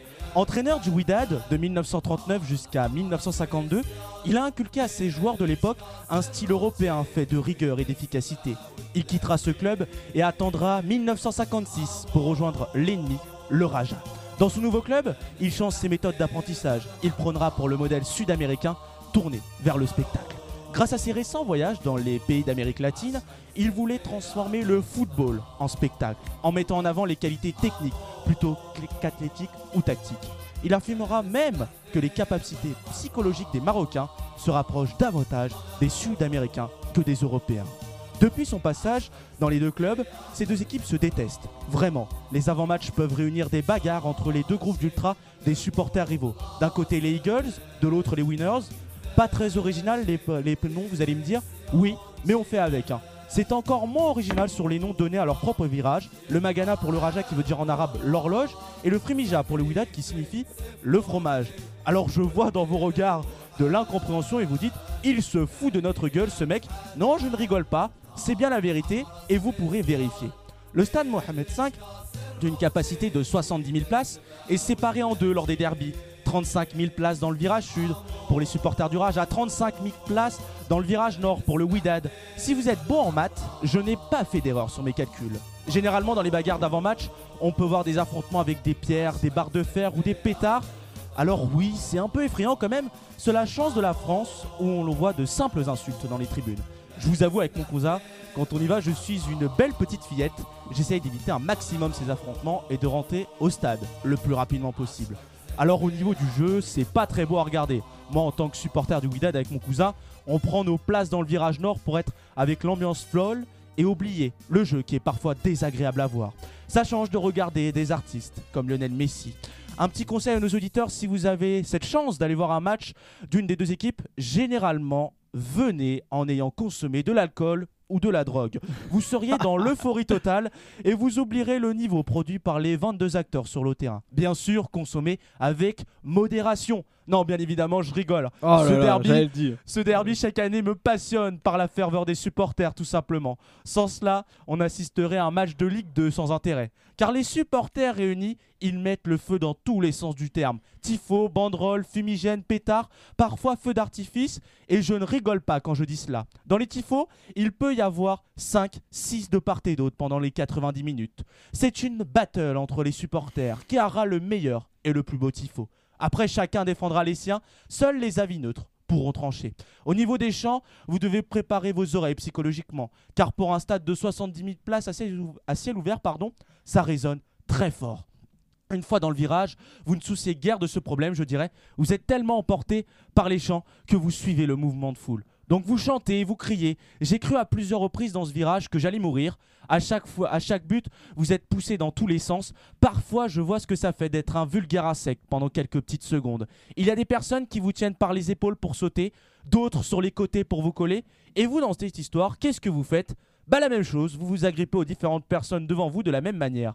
Ce qui est fascinant dans cette ambiance, c'est qu'il n'y a pas de limite, les supporters sont libres. Contrairement à la France, il y a beaucoup de contraintes avec des règles strictes. Au Maroc, au Maroc par contre, les ultras font la loi. Alors ce qui est assez amusant pendant ces rencontres, parfois les policiers au bord terrain peuvent s'amuser à rentrer dans les virages pour taper les supporters.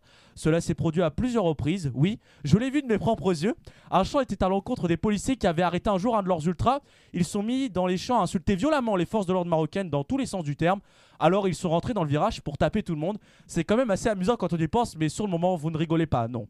Franchement, de tous les stats que j'ai pu faire dans ma carrière, soit 3, les auditeurs pensaient que j'allais sortir une liste interminable. Non, non, au contraire. Donc là-bas, l'ambiance n'a vraiment rien à voir. Elle est à part. Même si je suis jamais allé dans les pays d'Amérique latine, je peux vous dire que, sont- que dans ces deux virages, que ces deux virages pardon, peuvent largement rivaliser avec les Ultras de Boca Junior ou River Plate. C'est dommage qu'on soit en radio et que je ne puisse pas vous montrer quelques images qui vous donneraient la chair de poule à coup sûr. J'espère que cette chronique vous aura plu, sachant des autres qui sont consacrés à la Ligue des Champions ou à l'actualité du football européen. Parler uniquement du PSG de ses stars, les gens doivent en avoir ras-le-bol. Alors ce soir, vous coucherez en ayant appris des choses, y compris pour vous les racistes. Si vous voulez voir quelques vidéos d'ambiance, je vous invite à regarder des vidéos YouTube en tapant Ultra Eagles ou Ultra Winners. Moi, pendant ce temps-là, je m'en vais sur ce beau discours. J'ai pris mon billet d'avion, je retourne à Casablanca en espérant voir quelques matchs. Je vous enverrai quelques photos dans le virage nord, le Frimija, avec comme grand message Dima Widad, Dima Hamra, comme on dit en arabe. Eh ben. Là, on a voyagé avec toi en fait dans ton pays, hein, clairement, et on a compris que les racistes n'étaient pas les bienvenus de ta chronique. Mais euh, en tout cas, euh, je rappelle tout de même que l'alcool et la drogue sont à consommer avec modération, évidemment. C'est important, sinon je pense qu'on va me retirer les droits de diffuser. Donc je vais. Surtout, je vais- la drogue n'est pas à consommer, elle est illégale en France. Oui, oui, donc, tout, à fait. Merci, la- merci Owen de rappeler. L'alcool avec modération et la drogue, non. Voilà, oui, je, vous, je tiens à préciser que, euh, évidemment, Ismaël, avant de faire sa chronique, n'a rien pris. Il est totalement euh, clean, on, on le rappelle évidemment. Et on va parler justement, Yoann, tu prenais la parole, et ça tombe bien puisque ça me fait une parfaite transition, puisqu'on va parler euh, avec toi dans quelques instants de tennis. Euh, tennis féminin plutôt, euh, c'est ça que tu me disais, hein, principalement. Euh, Un- un la grosse actu est, est féminine, mais à la fin, on Mais parle de tout. parler des hommes. euh, On parle de tennis. On parle de tennis. On fait, on fait le tour d'horizon euh, sur le tennis, ça tombe bien parce que je crois que Kellman, si je me souviens bien, n'en a, n'en a pas parlé. Il Non, a fait. euh, j'en ai pas parlé aujourd'hui. T'as fait volontairement l'impasse parce que Yoann en parlait ou t'as clairement pas voulu parler du tennis? Non, voyons, c'était calculé, je savais que Yoann en parler. Ouais, évidemment. Ouais, on voit qu'il n'est. En fait, t'aimes pas le tennis, quoi. Dis-le tout de suite, ça. Non, c'est un sport que, que j'apprécie regarder lors des grandes, des grandes occasions, mais sinon, je, malheureusement, je ne m'y intéresse pas plus que ça pour tout ce qui est petits masters ou, Enfin, je m'intéresse essentiellement au, enfin, au tournoi du Grand Chelem, il faut le dire clairement. Mais justement, Yoann nous en apprendra un petit peu plus et on te retrouvera juste après, Kelman, pour euh, l'histoire d'un sport. Euh, Aujourd'hui, on va encore euh, plonger dans le temps, mais pour parler d'un sport et non pas d'un personnage comme je le fais moi. N'oubliez pas également qu'on aura Yvan Patois, hypnothérapeute, qui viendra nous parler euh, de son cabinet et également du- d'un événement qui arrive prochainement. Ce sera en direct à la radio dans quelques instants. N'oubliez pas également le sondage de la semaine. Vous pouvez aller donc sur le compte Instagram de la radio, c'est RDG Radio FR. N'hésitez pas à le partager, à le communiquer. C'est le même nom donc sur Twitter et Facebook. Et la question qu'on vous pose aujourd'hui dans cette story Instagram, c'est allez-vous écouter le nouvel album Civilisation d'Orelsan qui sortira demain Vous donnez votre avis et on en parlera donc en fin d'émission, on le sait, euh, à minuit ce soir. Cet album sera donc euh, dans les bacs, comme on le dit souvent. Euh, en tout cas, on va continuer en musique. On revient dans quelques instants avec notre cher ami Yuen. Et en attendant, je te propose d'écouter du, du Avicii avec Waiting for Love, Yuen, si ça te va bien pour lancer ta chronique. Ça va. Et bien c'est parti.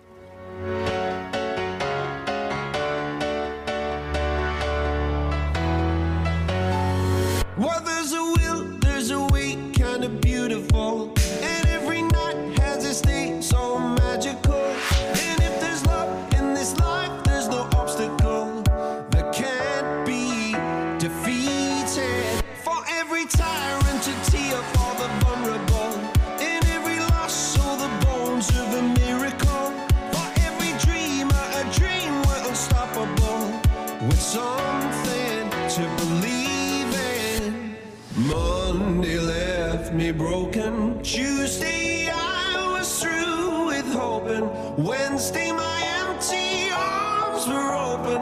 Thursday waiting for love, waiting for love. Thank the stars it's Friday. I'm burning like a fire gone wild on Saturday. Guess I won't be coming to church on Sunday.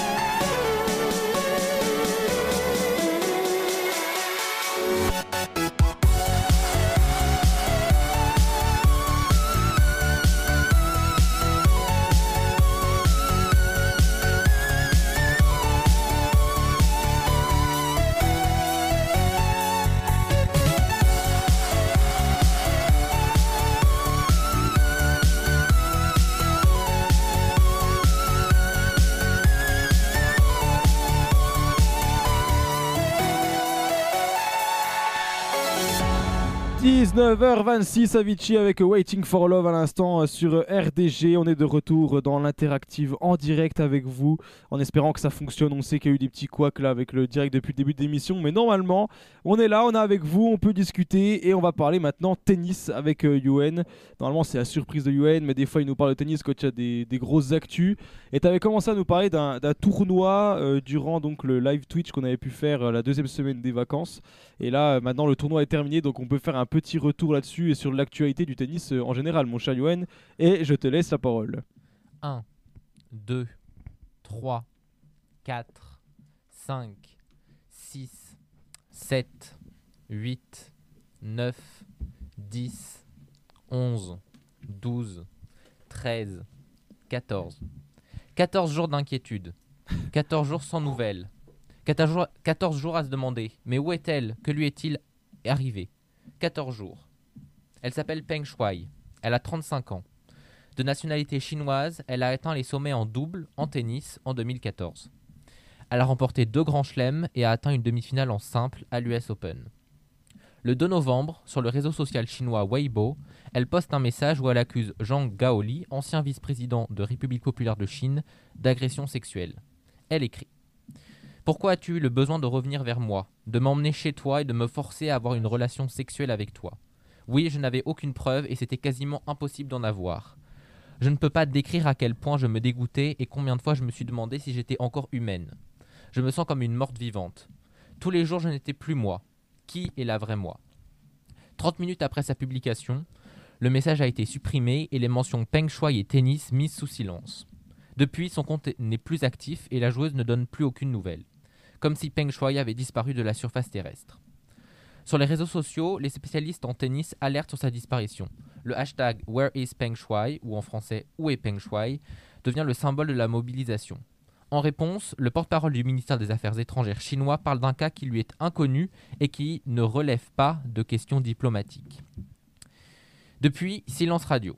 Sur Twitter, les journalistes constatent aussi le silence de la WTA. Sophie Dorgan, journaliste à l'équipe, écrit le 13 novembre La WTA qui a tellement misé sur la Chine, c'est le moment d'oublier les dollars et faire preuve d'un peu de courage pour lancer une vaste campagne pour Peng Shuai. C'est là la véritable question autour de la disparition de la chinoise. Quelle réaction de la Fédération internationale de tennis alors qu'elle a investi des milliards de dollars en Chine? Le 14 novembre, Steve Simon, président de la WTA, prend la parole via un communiqué. Il écrit Peng Shuai et toutes les femmes méritent d'être entendues et non censurées. Nous attendons que la problématique soit étudiée correctement. Cela veut dire que les accusations doivent, être examinées entièrement, en toute équité, en toute transparence et sans censure. Un premier pas mais qui reste très en retrait. Il faut attendre hier, après la publication d'un prétendu mail de la joueuse par le média international chinois CGTN, pour que Steve Simon affirme son soutien total à Peng. J'ai eu beaucoup de mal à croire que Peng Shuai ait réellement écrit l'email que nous ayons reçu et les propos qui lui sont attribués. Peng Shuai doit être, doit être autorisé à parler librement, sans contrainte ou intimidation, de qui que ce soit. Ces accusations d'agression sexuelle doivent être respectées et examinées en toute transparence et sans censure. La voix des femmes doit être entendue et respectée, non pas censurée ni dictée.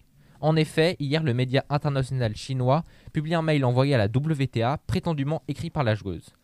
Elle y écrirait Le contenu du message de la WTA n'a pas été vérifié ou vérifié par moi-même et a été publié sans mon accord. Les informations dont les, allégations d'agression sexuelle sont fausses. Le mail se conclut par J'espère que le tennis chinois deviendra meilleur dans les années à venir. Glaçant. Comment croire que Peng Shuai ait écrit ce message et n'ait donné aucune nouvelle depuis 15 jours? Aujourd'hui, les inquiétudes persistent. Qu'est devenue la joueuse? La spécialiste de tennis sur Twitter, Charlotte, répond à la question. Au pire, elle est peut-être dans un camp de redressement et elle va réapparaître dans quelques mois, ni vue ni connue. Au mieux, on la prive tout simplement de communiquer. C'est difficile en vrai pour nous en tant qu'Européens d'imaginer jusqu'où cette histoire peut aller. Du côté des joueurs et joueuses de tennis, le silence de la majorité de ses collègues est lourd. La première à prendre la parole est la française Alizé Cornet, excusez-moi, qui le 13 novembre écrit Ne restons pas silencieux, hashtag Where is Peng Shuai. Il faudra attendre le 16 novembre pour qu'une star du tour prenne la parole. Il s'agit de l'ancienne numéro 1 mondiale Naomi Osaka. Et puis, il y a deux heures, joueurs et joueuses ont commencé à prendre la parole. De Pierre Hugerbert à Kim Clijsters, en passant par l'ancien footballeur Gérard Piquet, ils ont tous retweeté ou tweeté un tweet avec la mention Where is Peng Shuai? D'anciennes joueuses telles que Chris Evert ont pris la parole aussi en demandant que la vérité soit faite sur l'affaire. Du côté masculin aussi, Novak Djokovic a pris la parole en conférence de presse, tout comme Daniil Medvedev. L'ATP a aussi publié un communiqué où il soutient celui porté, publié par la WTA. Sa disparition n'est pas un cas isolé en Chine. Pour RMC Sport, le chercheur Marc Julien, responsable des activités Chine à l'I- l'Institut français euh, des relations internationales, l'IFRI, ne se dit pas surpris par la disparition de la chinoise. C'est une pratique qui est assez courante au sein du Parti communiste, explique-t-il.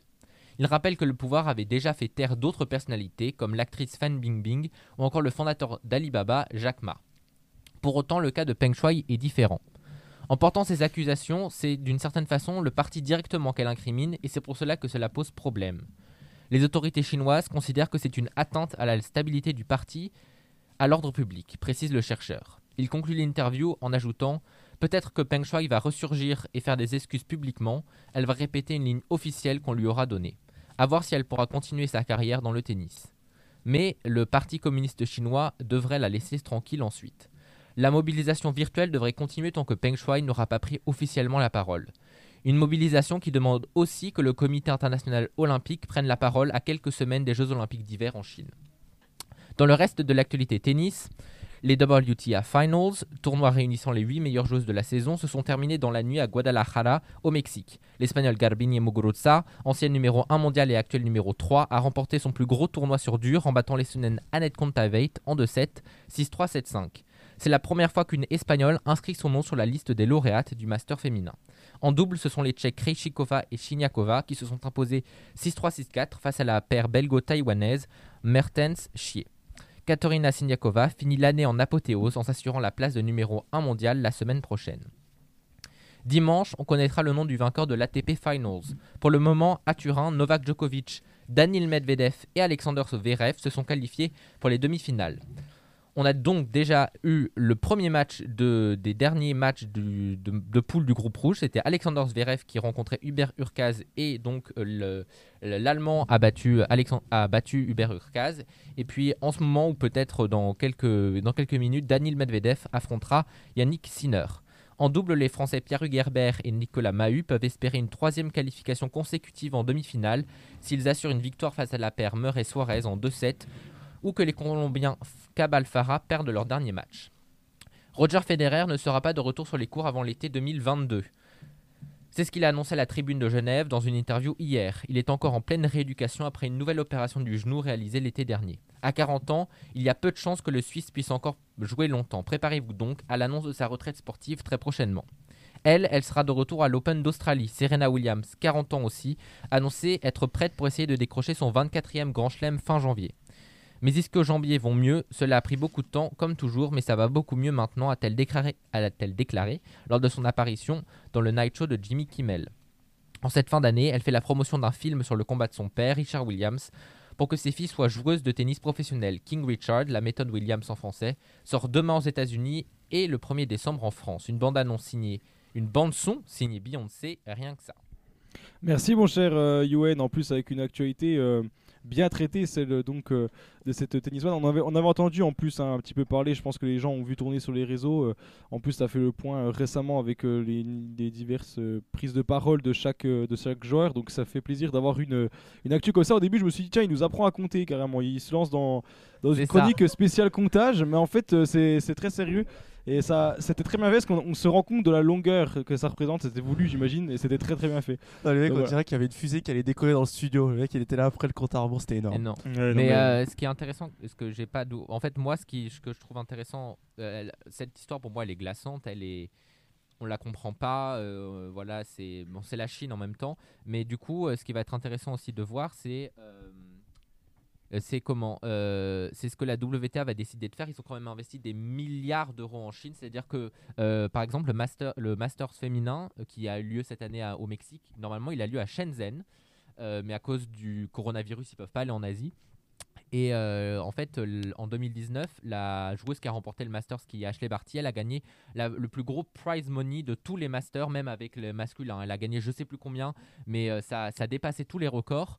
Et, euh, et du coup, là, Steve Simon, alors je n'ai pas trouvé où, ça doit être dans une interview. En tout cas, c'est pas dans le dernier communiqué, mais il a annoncé que s'il y avait rien qui était fait, il pourrait décider de se retirer de, la, de, Chine, ce qui serait quand même pour eux une énorme perte et pour la Chine aussi ça veut dire quelque chose hein. et puis surtout euh, ce que j'avais pas forcément en tête non plus et que voilà c'est qu'il y a quand même les Jeux Olympiques euh, euh, d'hiver qui ont lieu dans quelques semaines et ça serait intéressant que bah, le comité olympique se réveille parce que bah, c'est inquiétant que qu'un joueur ou une joueuse soit porté disparu, qu'il y ait quelque chose qui se passe et qu'on aille en Chine en disant ah tout va bien alors qu'en fait ça va pas bien.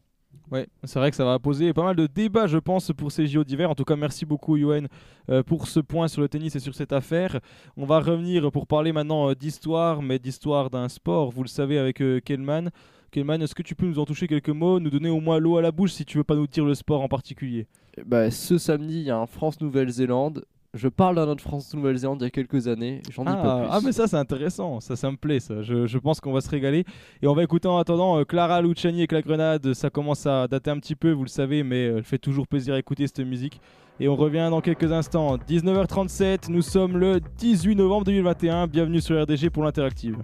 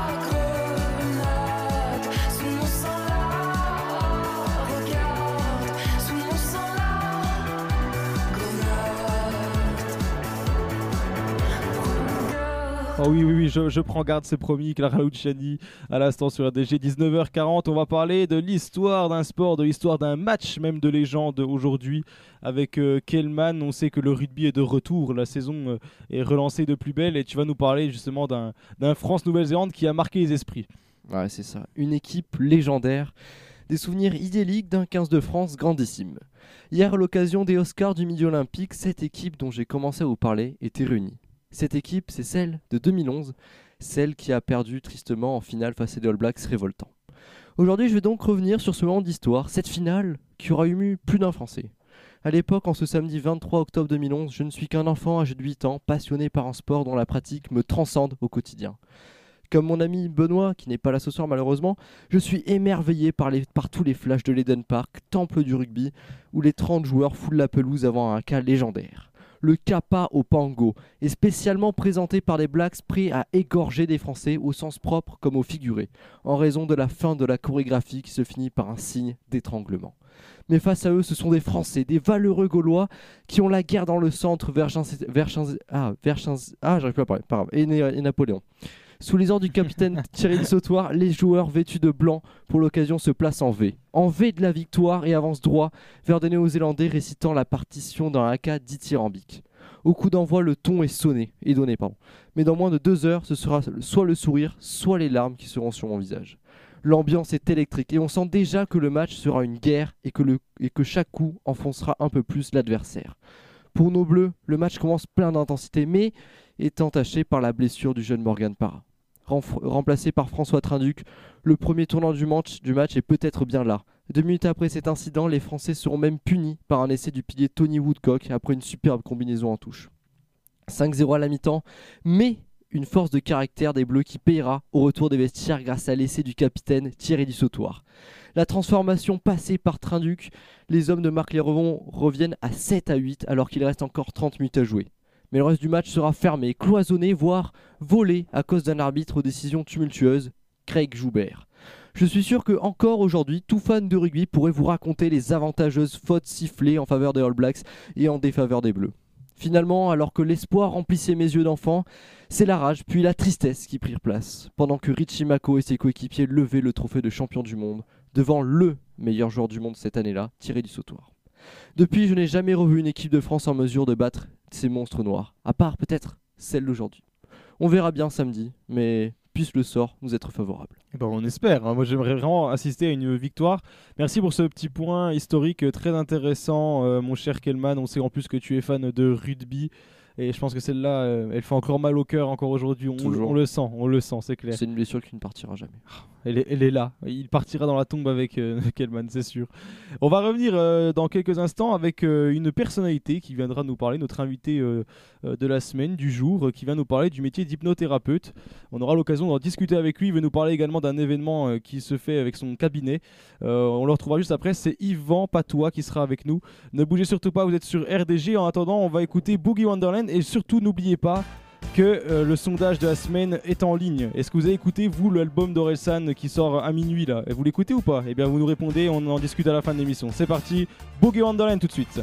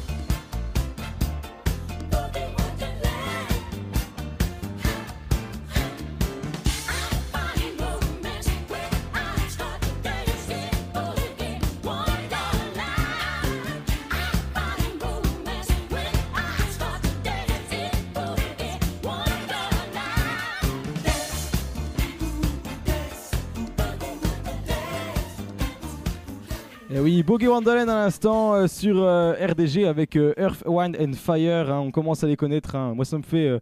je, vais le dire à chaque fois, mais en vrai, il faudrait que je me le regarde à nouveau parce que ça fait longtemps que j'ai pas regardé Intouchable, le film avec Omar Sy et François Cluzet. On, le connaît bien et donc ces musiques passent tout le temps. Et on, est, on va être avec Yvan Patois dans quelques secondes, mais juste avant, j'avais une petite question à poser aux auditeurs qui sont ici dans le studio. Est-ce qu'ils connaissent ce métier Alors, c'est pas hypnothérapeute, on, va- on va se reprendre, c'est très important de, de changer le terme. C'est praticien en hypnose. Euh, on va jouer sur les mots, on expliquera avec Yvan Patois pourquoi, mais euh, praticien en hypnose, est-ce que ça vous parle Kelman, est-ce que tu vois de quoi on parle quand je dis ce terme-là? Bah ouais, je peux, j'imagine ce que ça peut être. Euh, J'en ai jamais vu de ma vie, du coup je ne sais pas à quoi ça peut ressembler une séance chez un, un thérapeute en hypnose, un médecin en hypnose, je sais plus comment il fallait dire, mais euh, Praticien, praticien. praticien, voilà. Ok, bah on va pouvoir, on va pouvoir discuter. Euh, Ismaël, est-ce que tu sais toi? Bah non, mais on va en apprendre. Mais d'ailleurs, j'avais une question parce que je pensais que en hypnose, ça avait peut-être un rapport avec euh, éventuellement la méditation. Et je voulais peut-être poser une question. En euh, rapport avec la méditation Ouais, je me suis dit peut-être ça a peut-être un rapport avec la méditation parce que euh, c'est peut-être pour relaxer les gens euh, sur une pratique d'hypnose. Je me suis dit est-ce que ça a la même, la même chose qu'une méditation? À voir, on verra avec le praticien. hein, Exactement. On va, on va voir avec le praticien qui était avec nous normalement en direct à l'antenne avec donc Yvan Patois. Bonjour Yvan. Est-ce que vous m'entendez Yvan? Est-ce que ça fonctionne? Est-ce que on m'entend? Ah, J'ai un petit problème technique. J'ai l'impression qu'on n'entend pas Yvan. Est-ce qu'on vous entend Yvan? Est-ce que vous pouvez essayer de parler à l'antenne? Oh là, j'ai un petit souci apparemment sur le. Sur, euh, on a perdu Yvan en régie. J'essaie de l'avoir. Est-ce que alors attendez, on vous entend? Il y a eu un petit, euh, un petit blanc. ah, bah c'est bon, voilà, c'est tout bon. On est donc avec Yvan Patois, praticien en hypnose. Alors, tout- Ouais, on, va, on, on est là, on va pouvoir donc discuter avec vous. Déjà, est-ce que vous pouvez vous présenter rapidement euh, aux auditeurs qu'ils apprennent à vous connaître? Est-ce que, ah, est-ce que ça refonctionne ou pas? J'ai l'impression qu'on a bien du mal à, à voir euh, notre ami euh, Yvan Patois. Je sais pas pourquoi ça fonctionne pas. J'ai un souci sur la, la régie. Yvan, est-ce que vous m'entendez? Est-ce que vous me recevez actuellement? Peut-être le téléphone est hypnotisé ou un truc comme ça. non mais là oui on a, on a un petit souci technique actuellement avec euh, Yvan. Yvan est-ce que ça va fonctionner? Est-ce que vous êtes avec nous Yvan? Yvan est-ce que vous m'entendez? Est-ce qu'on me reçoit? Allô Houston? C'est ça. Non mais là je, n'arrive pas à comprendre. On a un petit problème sur, euh, sur le son avec, euh, avec euh, Yvan. Je sais pas où est-ce que, est-ce que ça couac pour l'instant. Bon, c'est les aléas du direct, hein, vous le savez, chers auditeurs. On va essayer d'avoir Yvan. Ce qu'on va faire, c'est qu'on va, on va mettre une pause musicale. On va revenir juste après en essayant d'avoir Yvan cette fois-ci correctement. Donc ne bougez surtout pas, chers auditeurs. On, va, on, va essayer de, on va essayer de régler ce, ce problème-là. Euh, bon, bah, en attendant, on va, on va essayer de meubler. hein. On va lancer une musique. Euh, vous voulez écouter quoi? Sais J'ai- pas, j'ai- ouais. J'ai trois- j'ai une proposi- j'ai des propositions quand même pour que Allez, vous puissiez vas-y. euh, choisir quelle musique on met. J'ai alors j'ai du Get Lucky allez, entre deux, Ariana Grande ou Get Lucky avec euh, les Daft Punk. Vous voulez écouter quoi? Ah, Daft Punk, y a Ouais, pas Daft débat. Punk, Oh, Daft Punk. Il y a pas débat. Ah, y a pas débat. Bon bah on va partir Attends. sur, euh, sur les Daft Punk. Moi, on, je on va y voulais aller. Ariana Grande. Peut-être qu'on peut faire Euh, plaisir à Eva qui vient d'arriver. euh, C'est vrai, c'est la nouvelle. Allez, on écoute, on écoute euh, Ariana Grande. On essaiera d'avoir ensuite euh, Yvan Patois. On s'excuse pour le petit problème technique. On revient juste après. C'est parti. Ariana Grande tout de suite sur euh, RDG. On revient juste après. Ne bougez pas.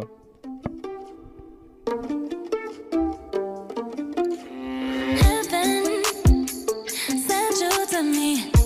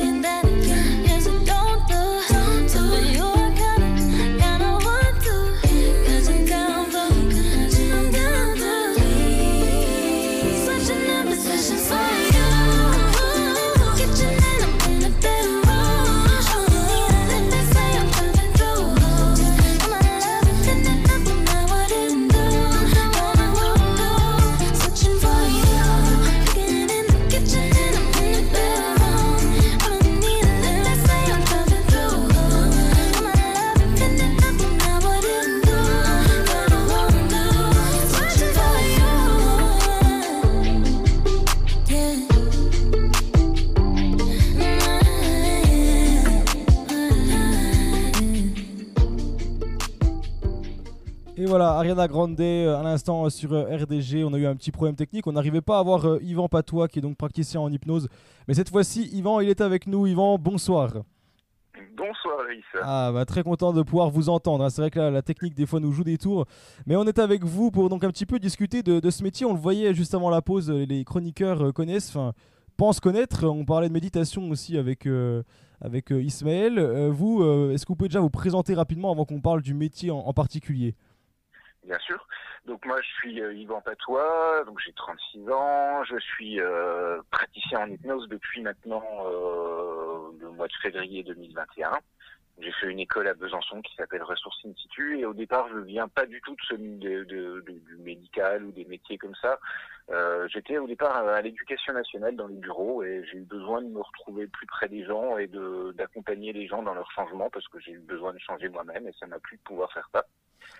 Et, euh, et voilà, aujourd'hui, c'est vrai que je, pratique ce métier euh, donc à Saône, en cabinet, avec grand plaisir. Euh, et voilà, un peu pour ma présentation de moi-même. Pour parler de Saône, justement, c'est vrai que j'ai pas précisé, on va du côté de la Franche-Comté, hein, donc terre originelle de, la radio, parce que maintenant on a des auditeurs un petit peu partout en France qui nous écoutent. Donc on est du côté du Doubs pour parler donc de, ce cabinet. On y reviendra juste après. Avant, je voudrais justement parler de ce métier. Alors, vous m'avez dit pendant la pause musicale de bien dire praticien en hypnose et non pas hypnothérapeute. Et juste avant de, parler de ce métier, je voudrais justement qu'on explique rapidement aux auditeurs pourquoi, euh, pourquoi on ne dit pas un terme et pas l'autre, justement.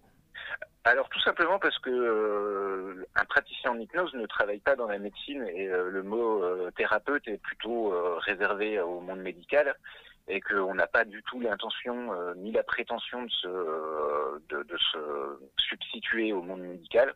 On est un complément, on peut travailler avec eux, mais en aucun cas euh, on- souhaitons prendre leur place ni, euh, ni dire qu'ils n'ont pas leur, qu'ils ne sont pas efficaces ou quoi que ce soit. Donc nous vraiment on est sur euh, sur, sur du bien-être ce qu'on appelle. Et, euh, et- c'est vrai que ce terme de thérapeute est un petit peu connoté au niveau médical et on ne veut pas du tout être euh, euh, assimilé à une profession médicale tout simplement. Ça tombe bien, vous parlez de bien-être et justement l'espace où vous travaillez s'appelle l'espace thérapie bien-être et on va, on va pouvoir parler peut-être un petit peu justement de, de, ce métier de praticien en hypnose. Ça consiste en quoi en fait tout simplement? Alors, ça consiste en quoi? Ça consiste euh, à permettre aux personnes qui sont confrontées à des problèmes dans leur vie, problématiques diverses, hein, que ce soit euh, des choses qu'on connaît le plus, comme arrêter de fumer, ou euh, des questions de gestion du stress, de phobie, de peur, c'est très très large, de permettre à ces personnes en fait de euh, se connecter à leur inconscient et partir du principe que tous ces problèmes euh, qu'on a face à nous, c'est un message qui vient de l'inconscient et qu'on ne sait pas écouter et que pour le pour pouvoir se faire entendre, bah, ils trouvent des façons qui sont parfois un peu euh, un peu compliquées et que bah, le praticien en hypnose va permettre à la personne justement de se reconnecter à son inconscient et de trouver une solution pour lui et euh, pour l'inconscient de pouvoir continuer à fonctionner correctement ensemble, mais sans l'aspect problématique. Donc ce que je veux dire par là, en fait, c'est que nous, on est vraiment des accompagnants. On va pas, on n'a pas une solution clé en main ni quoi que ce soit. C'est vraiment permettre à la personne de retrouver les ressources à l'intérieur d'elle-même pour pouvoir aller de l'avant. Et vous parliez de sérénité euh, tout à l'heure avec votre chroniqueur. Et effectivement, il y a aussi, ça peut être aussi simplement retrouver de la sérénité. C'est, euh, c'est un moment pour soi, un moment pour soi, pour être à soi, pour se reconnecter à soi. En soi, quand on parle d'hypnose, euh, la plupart des auditeurs, je pense, qui nous écoutent, pensent euh, par exemple à Mesmer, euh, qu'on voit souvent à la télé, où il endort les gens. il fait. Est-ce que ça se passe comme ça pour vous Ou est-ce qu'au contraire, c'est une idée reçue C'est tous les praticiens ne font pas comme ça? Alors, en cabinet, on travaille pas vraiment comme ça, euh, même pratiquement pas. Euh, je remets pas du tout en cause l'hypnose de spectacle, c'est quelque chose qui est euh, tout à fait réel, Oui, tout à mais fait. qui est pas du tout le même, euh, le, le même, la même type d'hypnose. Parce que là, c'est une hypnose très directive où c'est euh, bah, dors. Et forcément, tout le monde n'a pas envie de dormir quand on dit il dort. Euh, nous, vraiment, on travaille euh, sur euh, des euh, états modifiés de conscience. Donc, simplement, euh, tout simplement, quand vous fermez les yeux, déjà, votre état de conscience se modifie. Et, euh, et après, c'est euh, partir du. Souvent, la plupart des gens restent conscients pendant la pendant la séance. Euh, on n'est pas couché, on travaille assis et debout. Ça peut m'arriver de travailler aussi les yeux ouverts. Et, vraiment, il n'y a pas du tout cette notion de. euh, comme on a un peu l'impression dans les spectacles, les personnes perdent le contrôle. Là, au contraire, on est toujours dans la possibilité de contrôler ce qui se passe. Euh, si on n'a pas envie de faire quelque chose, on le fera jamais de toute façon. Et, et vraiment, il n'y a pas cette notion de dormir. C'est très très rare qu'une personne, ça peut arriver dans certains cas, les personnes qui ont vraiment envie de partir euh, vraiment à l'intérieur d'elles-mêmes, de complètement décrocher le conscient. Mais en général, les gens gardent parfaitement souvenir de ce qui s'est passé pendant la séance. Ça va peut-être en rassurer certains, justement. Euh, concernant justement, les, les- les- par exemple, les pathologies, les problèmes que vous pouvez rencontrer, euh, c'est quoi qui peut être souvent. Je sais pas si vous avez des exemples, par exemple, de personnes qui sont venues vous voir récemment, euh, en restant en secret médical évidemment, hein, mais tout simplement de gens. que- quel est le problème principaux, euh, les problèmes principaux que peuvent avoir les personnes qui viennent vous rencontrer? Alors c'est très très large, mais euh, dernièrement euh, j'ai eu affaire à des personnes qui étaient euh, confrontées à des phobies, euh, entre autres une personne qui avait une phobie du verglas sur euh, sur la route.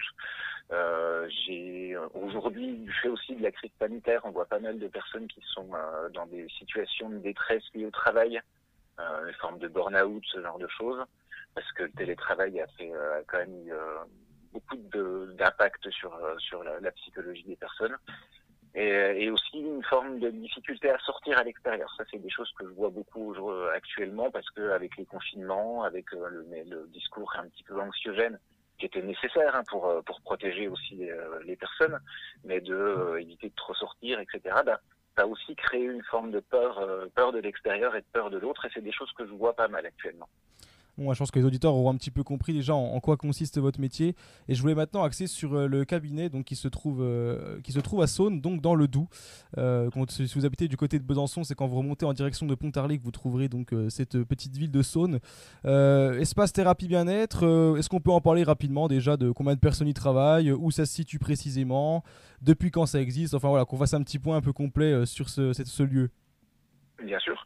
Alors l'espace thérapie bien-être, il se trouve euh, 13 rue de la mairie à Saône. Donc euh, pour les gens qui connaissent un petit peu euh, Saône, c'est un peu en bas de la de l'église, c'est dans la rue principale. Euh, après, voilà, c'est très facile à trouver sur Google Maps, il n'y a pas de problème, pour ne citer qu'une seule marque.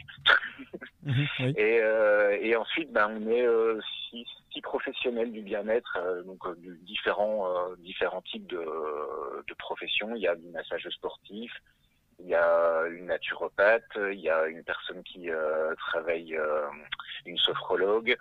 Euh, enfin voilà, on est, on est, ouais, je crois qu'on est six thérapeutes et il y a également aussi une personne qui est spécialisée en nutrition et en nutrition du, du sportif. Oui, avec qui je travaille un peu plus en, en- en collaboration d'ailleurs. Ça fait, ça fait une belle équipe, on comprend donc là-bas du côté de, de Saône. Et justement, ce cabinet, il va ouvrir ses portes et je crois que c'est un événement que vous vouliez communiquer à la radio et je vous laisse la parole pour en parler. Vous avez carte blanche justement. Bah, merci beaucoup. Effectivement, samedi euh, matin, donc on fait, enfin samedi matin de 9h à 13h avec euh, donc Pauline Toiteau, donc, qui est ma, collègue qui est spécialisée en diététique. On fait des portes ouvertes là en- ensemble tous les deux parce que on travaille depuis quelque temps en partenariat, que ce soit pour euh, la perte de, poids, pour le suivi du sportif, tout ce qui est préparation des, des compétitions, ce genre de choses. Et, euh, et on s'est dit que pour se faire connaître, bah, c'était une bonne occasion de faire des portes ouvertes ensemble. Donc euh, on accueillera les gens euh, toute la journée, enfin de 9h à 13h en tout cas, euh, pour, euh, pour pouvoir expliquer à la fois ce qui est euh, le métier de praticien en hypnose, ce qu'est le métier aussi de spécialiste en nutrition, en nutrition du sportif, et aussi tout ce qu'on peut proposer en, en partenariat ensemble. Donc on accueillera avec grand plaisir toutes les personnes qui veulent venir nous voir. Euh, je rappelle l'adresse 13 rue de la euh, 25 660 Saône. Voilà, on n'oublie pas cet événement, c'est donc euh, ce samedi, n'oubliez pas. Et puis, eh il ne me reste plus qu'à vous remercier, Yvan, d'être venu nous parler de votre métier, donc de cet événement euh, qui aura lieu ce samedi, donc du côté de Saône dans le Doubs. Merci à vous et puis à bientôt. Eh ben, merci à vous Loïs, à bientôt et euh, bonne continuation. Merci beaucoup. On va continuer évidemment euh, l'émission, vous le savez, chers auditeurs. On va bientôt finir cette émission d'ailleurs avec le, sondage de la semaine. Je rappelle la question. Vous pouvez répondre à cette euh, question qui concerne donc Aurel San, le rappeur qui va sortir son tout nouvel album qui s'appelle Civilisation ce soir à minuit. On est maintenant à 4 heures de la sortie de cet album. Et je vous demande tout simplement aujourd'hui si vous allez l'écouter. Et on va regarder un petit peu les résultats juste après la pause musicale. Et puis on, pourra en débattre également avec l'ensemble des chroniqueurs pardon, qui sont euh, ici. Donc ne bougez surtout pas. On va continuer en attendant avec Get Lucky, puisque tout à l'heure on a choisi de mettre Ariana Grande. Maintenant on va mettre Get Lucky, rassurez-vous. Et on revient pour parler donc d'Orelsan. Ne bougez surtout pas, chers auditeurs. 20h04, vous êtes sur RDG.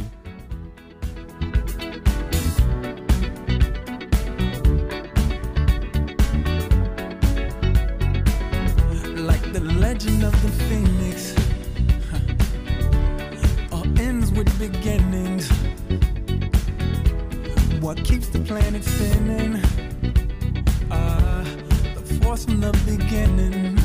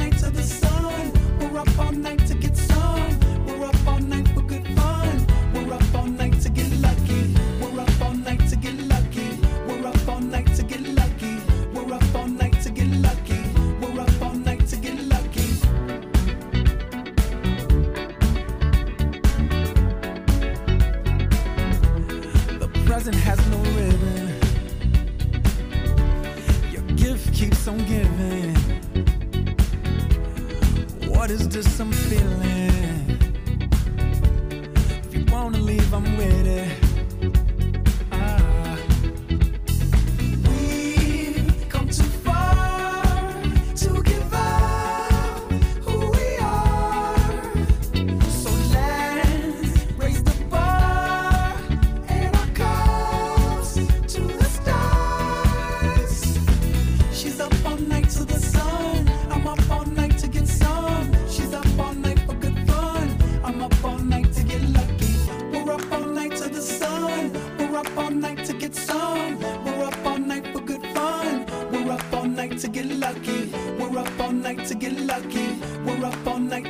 aquí.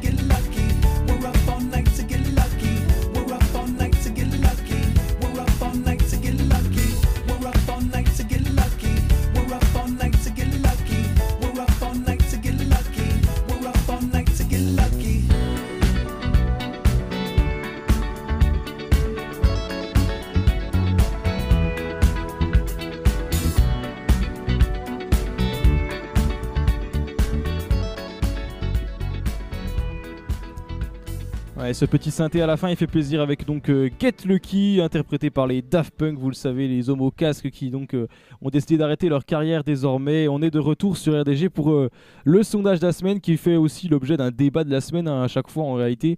Euh, la question qu'on vous posait cette semaine, c'était tout simplement de savoir si vous alliez écouter, oui ou non, euh, l'album d'Orelsan intitulé Civilisation qui donc va sortir d'ici maintenant un peu moins de 4 heures hein, puisque ce sera à minuit. Euh, bon, c'est plutôt unanime quand même. On a 77% des auditeurs qui disent que oui, ils vont écouter, ce qui prouve qu'il a encore la cote, Orelsan. Euh, et puis donc 23% qui sont euh, contre l'idée d'écouter cet album. Et je vais faire un petit tour de table. On va faire un petit rappel quand même de ce qu'a fait un peu Orelsan dans sa carrière. Euh, en termes d'albums, euh, il y a eu Perdu d'avance en 2009, on a eu Le Chant des Sirènes en 2011. Il a fait ensuite une carrière avec euh, Caster Flotters de 2013 à 2017, qui a été pas mal. On a pu écouter Inachevé tout à l'heure. On a eu La Fête est finie en 2017, Épilogue en 2019, et puis après deux ans de, de pause, eh bien, il revient avec Civilisation, ce qui fait déjà quand même pas mal de- d'albums de la part d'Orelsan, donc qui est normand. Et je vais commencer par Kellman, tiens. Euh, toi, est-ce que tu es content déjà que cet album sorte et est-ce que tu vas l'écouter de ton côté? Alors moi je suis content ouais, parce que je dirais pas que je suis un immense fan de euh, un immense fan d'Orelsan j'apprécie tous ses morceaux. Enfin pas tous ses morceaux mais j'apprécie en tout cas euh, la personnalité l'homme euh, sa musique aussi. Donc oui je vais l'écouter je pense si je n'ai rien à faire d'autre à minuit qu'écouter son album je le ferai sans doute.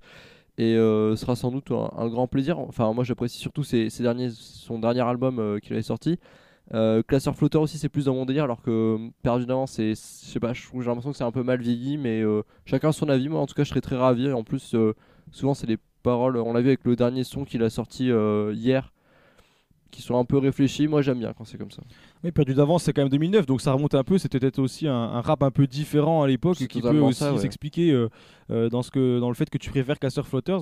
C'est vrai qu'il a fait quand même longtemps, il a fait 4 ans euh, avec, euh, avec donc Grinch pour Classeur Flotters. C'était un moment que moi aussi j'appréciais bien. Euh, donc je suis assez content également qu'il sorte son album. Euh, de ton côté, toi, Yoann, toi qui nous parles des fois de musique également, euh, c'est une bonne nouvelle, une mauvaise nouvelle Est-ce que tu aimes Orelsan? T'as le droit de pas aimer, hein, évidemment. hein, c'est Tout le monde n'aime pas Orelsan. Bah, moi, c'est pas du tout mon style de musique, donc euh, je vais pas l'écouter. Honnêtement, euh, c'est pas c'est pas quelque chose que, que je me dis ah, hâte d'acheter euh, d'acheter cette, euh, ce- ce- cet album, tout ça. Genre, sûrement qu'un jour je tomberai sur YouTube comme ça sur une chanson, mais il y a autre chose de plus important. Et avec, avec Eva, on sera d'accord, mais en même temps, il y a l'album d'Adèle qui sort et pour même si moi, moi, je suis pas encore sur les plateformes, donc je vais peut-être pas forcément l'écouter tout de suite, mais euh, je sais qu'Eva, euh, là, elle attend avec impatience euh, l'album d'Adèle et ce sera plus une priorité Adèle que Orelsan, quoi. Ouais, c'est un peu le combat Adèle Orelsan actuellement. Donc euh, justement, Eva, je te, passe, je te passe la parole, c'est la parfaite transition. Donc toi, si j'ai bien compris, Orelsan, c'est pas ton truc non plus.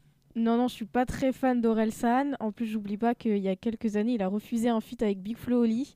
J'étais fan de Big Flo Oli à l'ancienne. Aïe, aïe, aïe, aïe, donc aïe. J'oublie pas. Après, je vais sûrement écouter quelques musiques. Mais euh, non, non, je préfère m'attarder sur euh, l'album d'Adèle euh, qui sort demain. Ouais, grande chanteuse également, hein, faut pas l'oublier. euh, évidemment que ce sont deux albums. Moi, je vais les écouter les deux, hein, personnellement. Euh, toi, Ismaël, grand fan, euh, pas grand fan. euh, Qu'est-ce que t'en dis, Bah, Orelsan? bah pour ma part, c'est pas du tout euh, mon, mon style musical. Je préfère euh, bah, le rap ou les musiques euh, maghrébines. Mais moi, ce C'est que du rap, Orelsan, hein, c'est du rap. Mais après, ce que moi, mais moi, c'est Pas du ce rap-là, quoi. C'est du rap ouais, un peu différent. Et mais, euh, moi, ce que j'aime bien chez lui, c'est sa personnalité. Je le trouve assez marrant parce que j'avais une interview en tête qu'il avait fait euh, face à Léa Salamé où elle lui avait posé comme question Vous trouvez pas que vous avez la voix de Homer Simpson? Et euh, d'un ton très froid, il avait dit euh, Il a Ah, fait. c'est il a- marrant. ouais, c'est marrant. Euh, non, on l'a jamais marrant. dit. Mais d'un ton très froid. Mais c'était. En fait, c'était c'était drôle à la fois, mais en même temps gênant pour la journaliste. C'est devenu un mème d'ailleurs. Et hein. donc, euh, moi, je trouvais ça très amusant, euh, le, le ton qu'il emploie. En plus, ça se voit que ça doit être quelqu'un qui doit être très rigolo dans la vie en, en général. Donc, euh, moi, je préfère plus saluer euh, sa personnalité parce que personnellement, ses musiques, euh, j'ai j'ai déjà écouté quelques musiques, mais ça me plaît pas du tout. Après, chacun euh, ses, ses goûts musicaux, mais moi, c'est plus euh, du rap euh, comme du Nino, du Us Forêt, du FCH ou des musiques maghrébines comme du DJ Ahmeda. Donc, voilà, c'est pas du tout mon style musical. Mais en tout cas, je respecte ceux qui aiment bien Orelsan. C'est vrai qu'il a, il a une petite carrière également aussi d'acteur, mais si je vous dis comme ça, allez, je vais faire un tour de table pour terminer avant, avant de passer donc la dernière musique de cette émission qui, on se doute, sera d'Orelsan. Euh, un titre comme ça qui vous a marqué dans la carrière d'Orelsan, que vous n'aimiez ou que vous aimiez ou pas, je pense que vous avez forcément au moins un titre. Je commence par toi Ismaël puisque c'est toi qui parlais à l'instant. Est-ce que tu un titre qui te vient comme ça quand on parle d'Orelsan? Le titre qui peut-être euh, t'a plus plu T'as pas, t'as pas de titre en tête? Je t'ai dit que j'aimais pas trop cet artiste. Ouais, non, mais c'est pas parce que tu l'aimes pas que tu te connais pas. Mais euh. après, le problème, c'est que si j'écoute, je vais pas mémoriser. Si j'écoute et j'aime pas trop la musique, je vais pas trop mémoriser le, le titre. D'accord, donc t'as pas de titre en tête. Voilà, pas du tout. Bon, pas de titre en tête pour euh, Ismaël. Kelman, toi tu nous as dit que t'écoutais un petit peu, donc euh, j'imagine que t'as forcément un titre, même si c'est pas forcément le meilleur, mais un titre Ouais. comme ça qui te vient quand on parle d'Orelsan. Je sais pas, ça peut paraître peut-être peu original, mais ça sera euh, San de La Fête est finie. Vraiment un bon son avec une bonne instru. Enfin, il y a rien à redire. C'est c'est le genre de son que je pourrais écouter en boucle. quoi. Ok, ben merci Kelman. Eva, est-ce que t'as un titre en tête ou pas du tout du coup? Ouais, je dirais La Terre est ronde. La Terre est ronde, ouais, évidemment, grand classique. Ouais. Et puis enfin, euh, Yuen, même si je sais que tu es un grand fan d'Adèle, Non, ne me dis euh, pas là, Someone Like You ou Hello, s'il te plaît. Dis-moi un vrai titre Non, là, en de fait, Orelsan. je, je cherche un titre, mais je l'ai pas. Mais du coup, je vais vous parler de. Je sais que ça fait très polémique cette reprise, Chante-le. mais euh, il y a Barbara Pravi qui a repris Note pour euh, Note pour trop tard de d'Orelsan euh, Ouais. euh, il y a quelques années que moi j'aime bien. Euh, mais du coup, j'imagine que la- j'a- je crois que j'ai écouté la version d'Orelsan qui est aussi pas mal. Du coup, je préfère Barbara Pravi, mais euh, Mais du coup, voilà. Mais j'ai pas les autres titres. Je sais qu'il y a, qu'il y a des trucs euh, que je connais d'Orelsan, mais je les ai pas en tête. C'est pas grave. En tout cas, c'est une longue chanson, note pour plus tard. hein. Elle fait 7 minutes si je me trompe pas. Donc il y a... trop tard. Euh, pour- j'ai dit quoi tard, ouais. Je t'ai dit pour plus tard. ouais, c'est pour trop tard, c'est mieux. Tu peux faire une réédition ouais, sur c'est de la ça. musique. C'est sur ton frigo, tu mets un post-it avec marqué note pour plus tard. Non, mais, non, non, mais évidemment, elle, elle est longue et je- j'aime bien aussi. Alors, moi, personnellement, euh, pour terminer ce petit tour de table, je pense que je vais aller l'écouter. Alors, peut-être pas à minuit maintenant. Je suis pas euh, comme ces grands fans qui vont écouter euh, dès minuit. Dac, je vais me connecter et je vais écouter. Mais euh, évidemment que je vais un petit peu euh, m'attarder sur cet album qui va sortir donc du nom de Civilisation. Si vous l'apprenez peut-être dans cette émission, ce qui m'étonnerait pour tous ceux qui sont fans, bah, n'hésitez pas à aller euh, jeter un coup d'œil. Même si on n'est pas fan, on peut peut-être euh, être séduit par les, les titres. On a pu écouter en début d'émission euh, l'odeur de l'essence et on va terminer sur un titre que Eva a Qui était mentionné. très bien. hein. Pour, Oui, il est euh, pas mal. Je l'ai écouté, il était très bien. Donc euh, voilà, ça prouve qu'Orelsan sait faire encore de bonne musique. Il a 39 ans maintenant.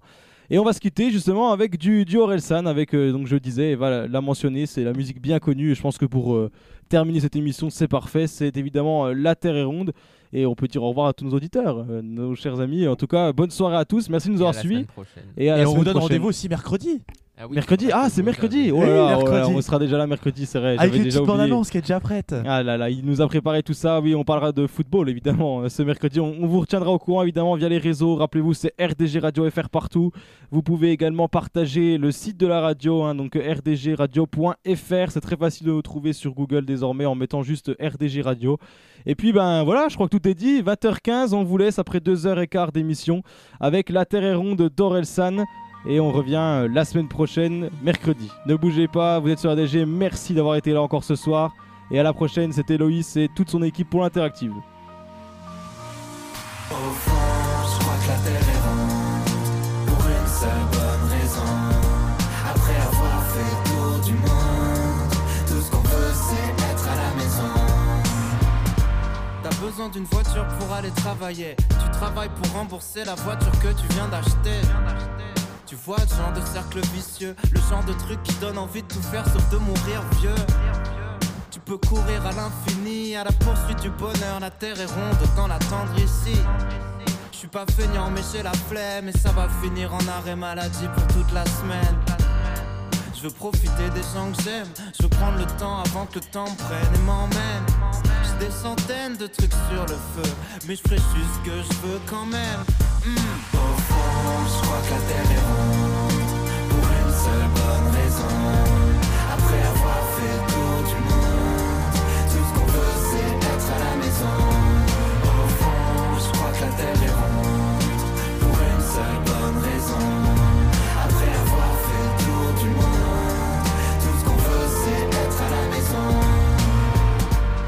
rappeurs qu'un donnent les mêmes conseils que mes parents. Fais ce que tu veux dans ta vie, mais surtout fais de l'argent.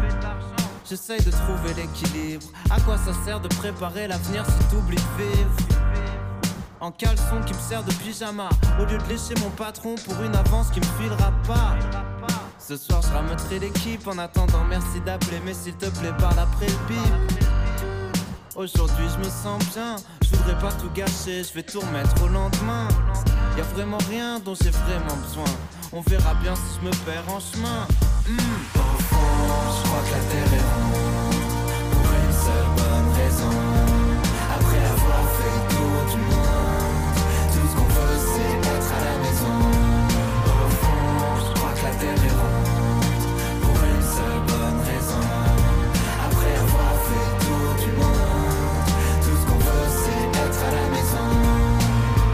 Pourquoi faire tout de suite tout ce qu'on peut faire plus tard Tout ce qu'on veut c'est profiter de l'instant.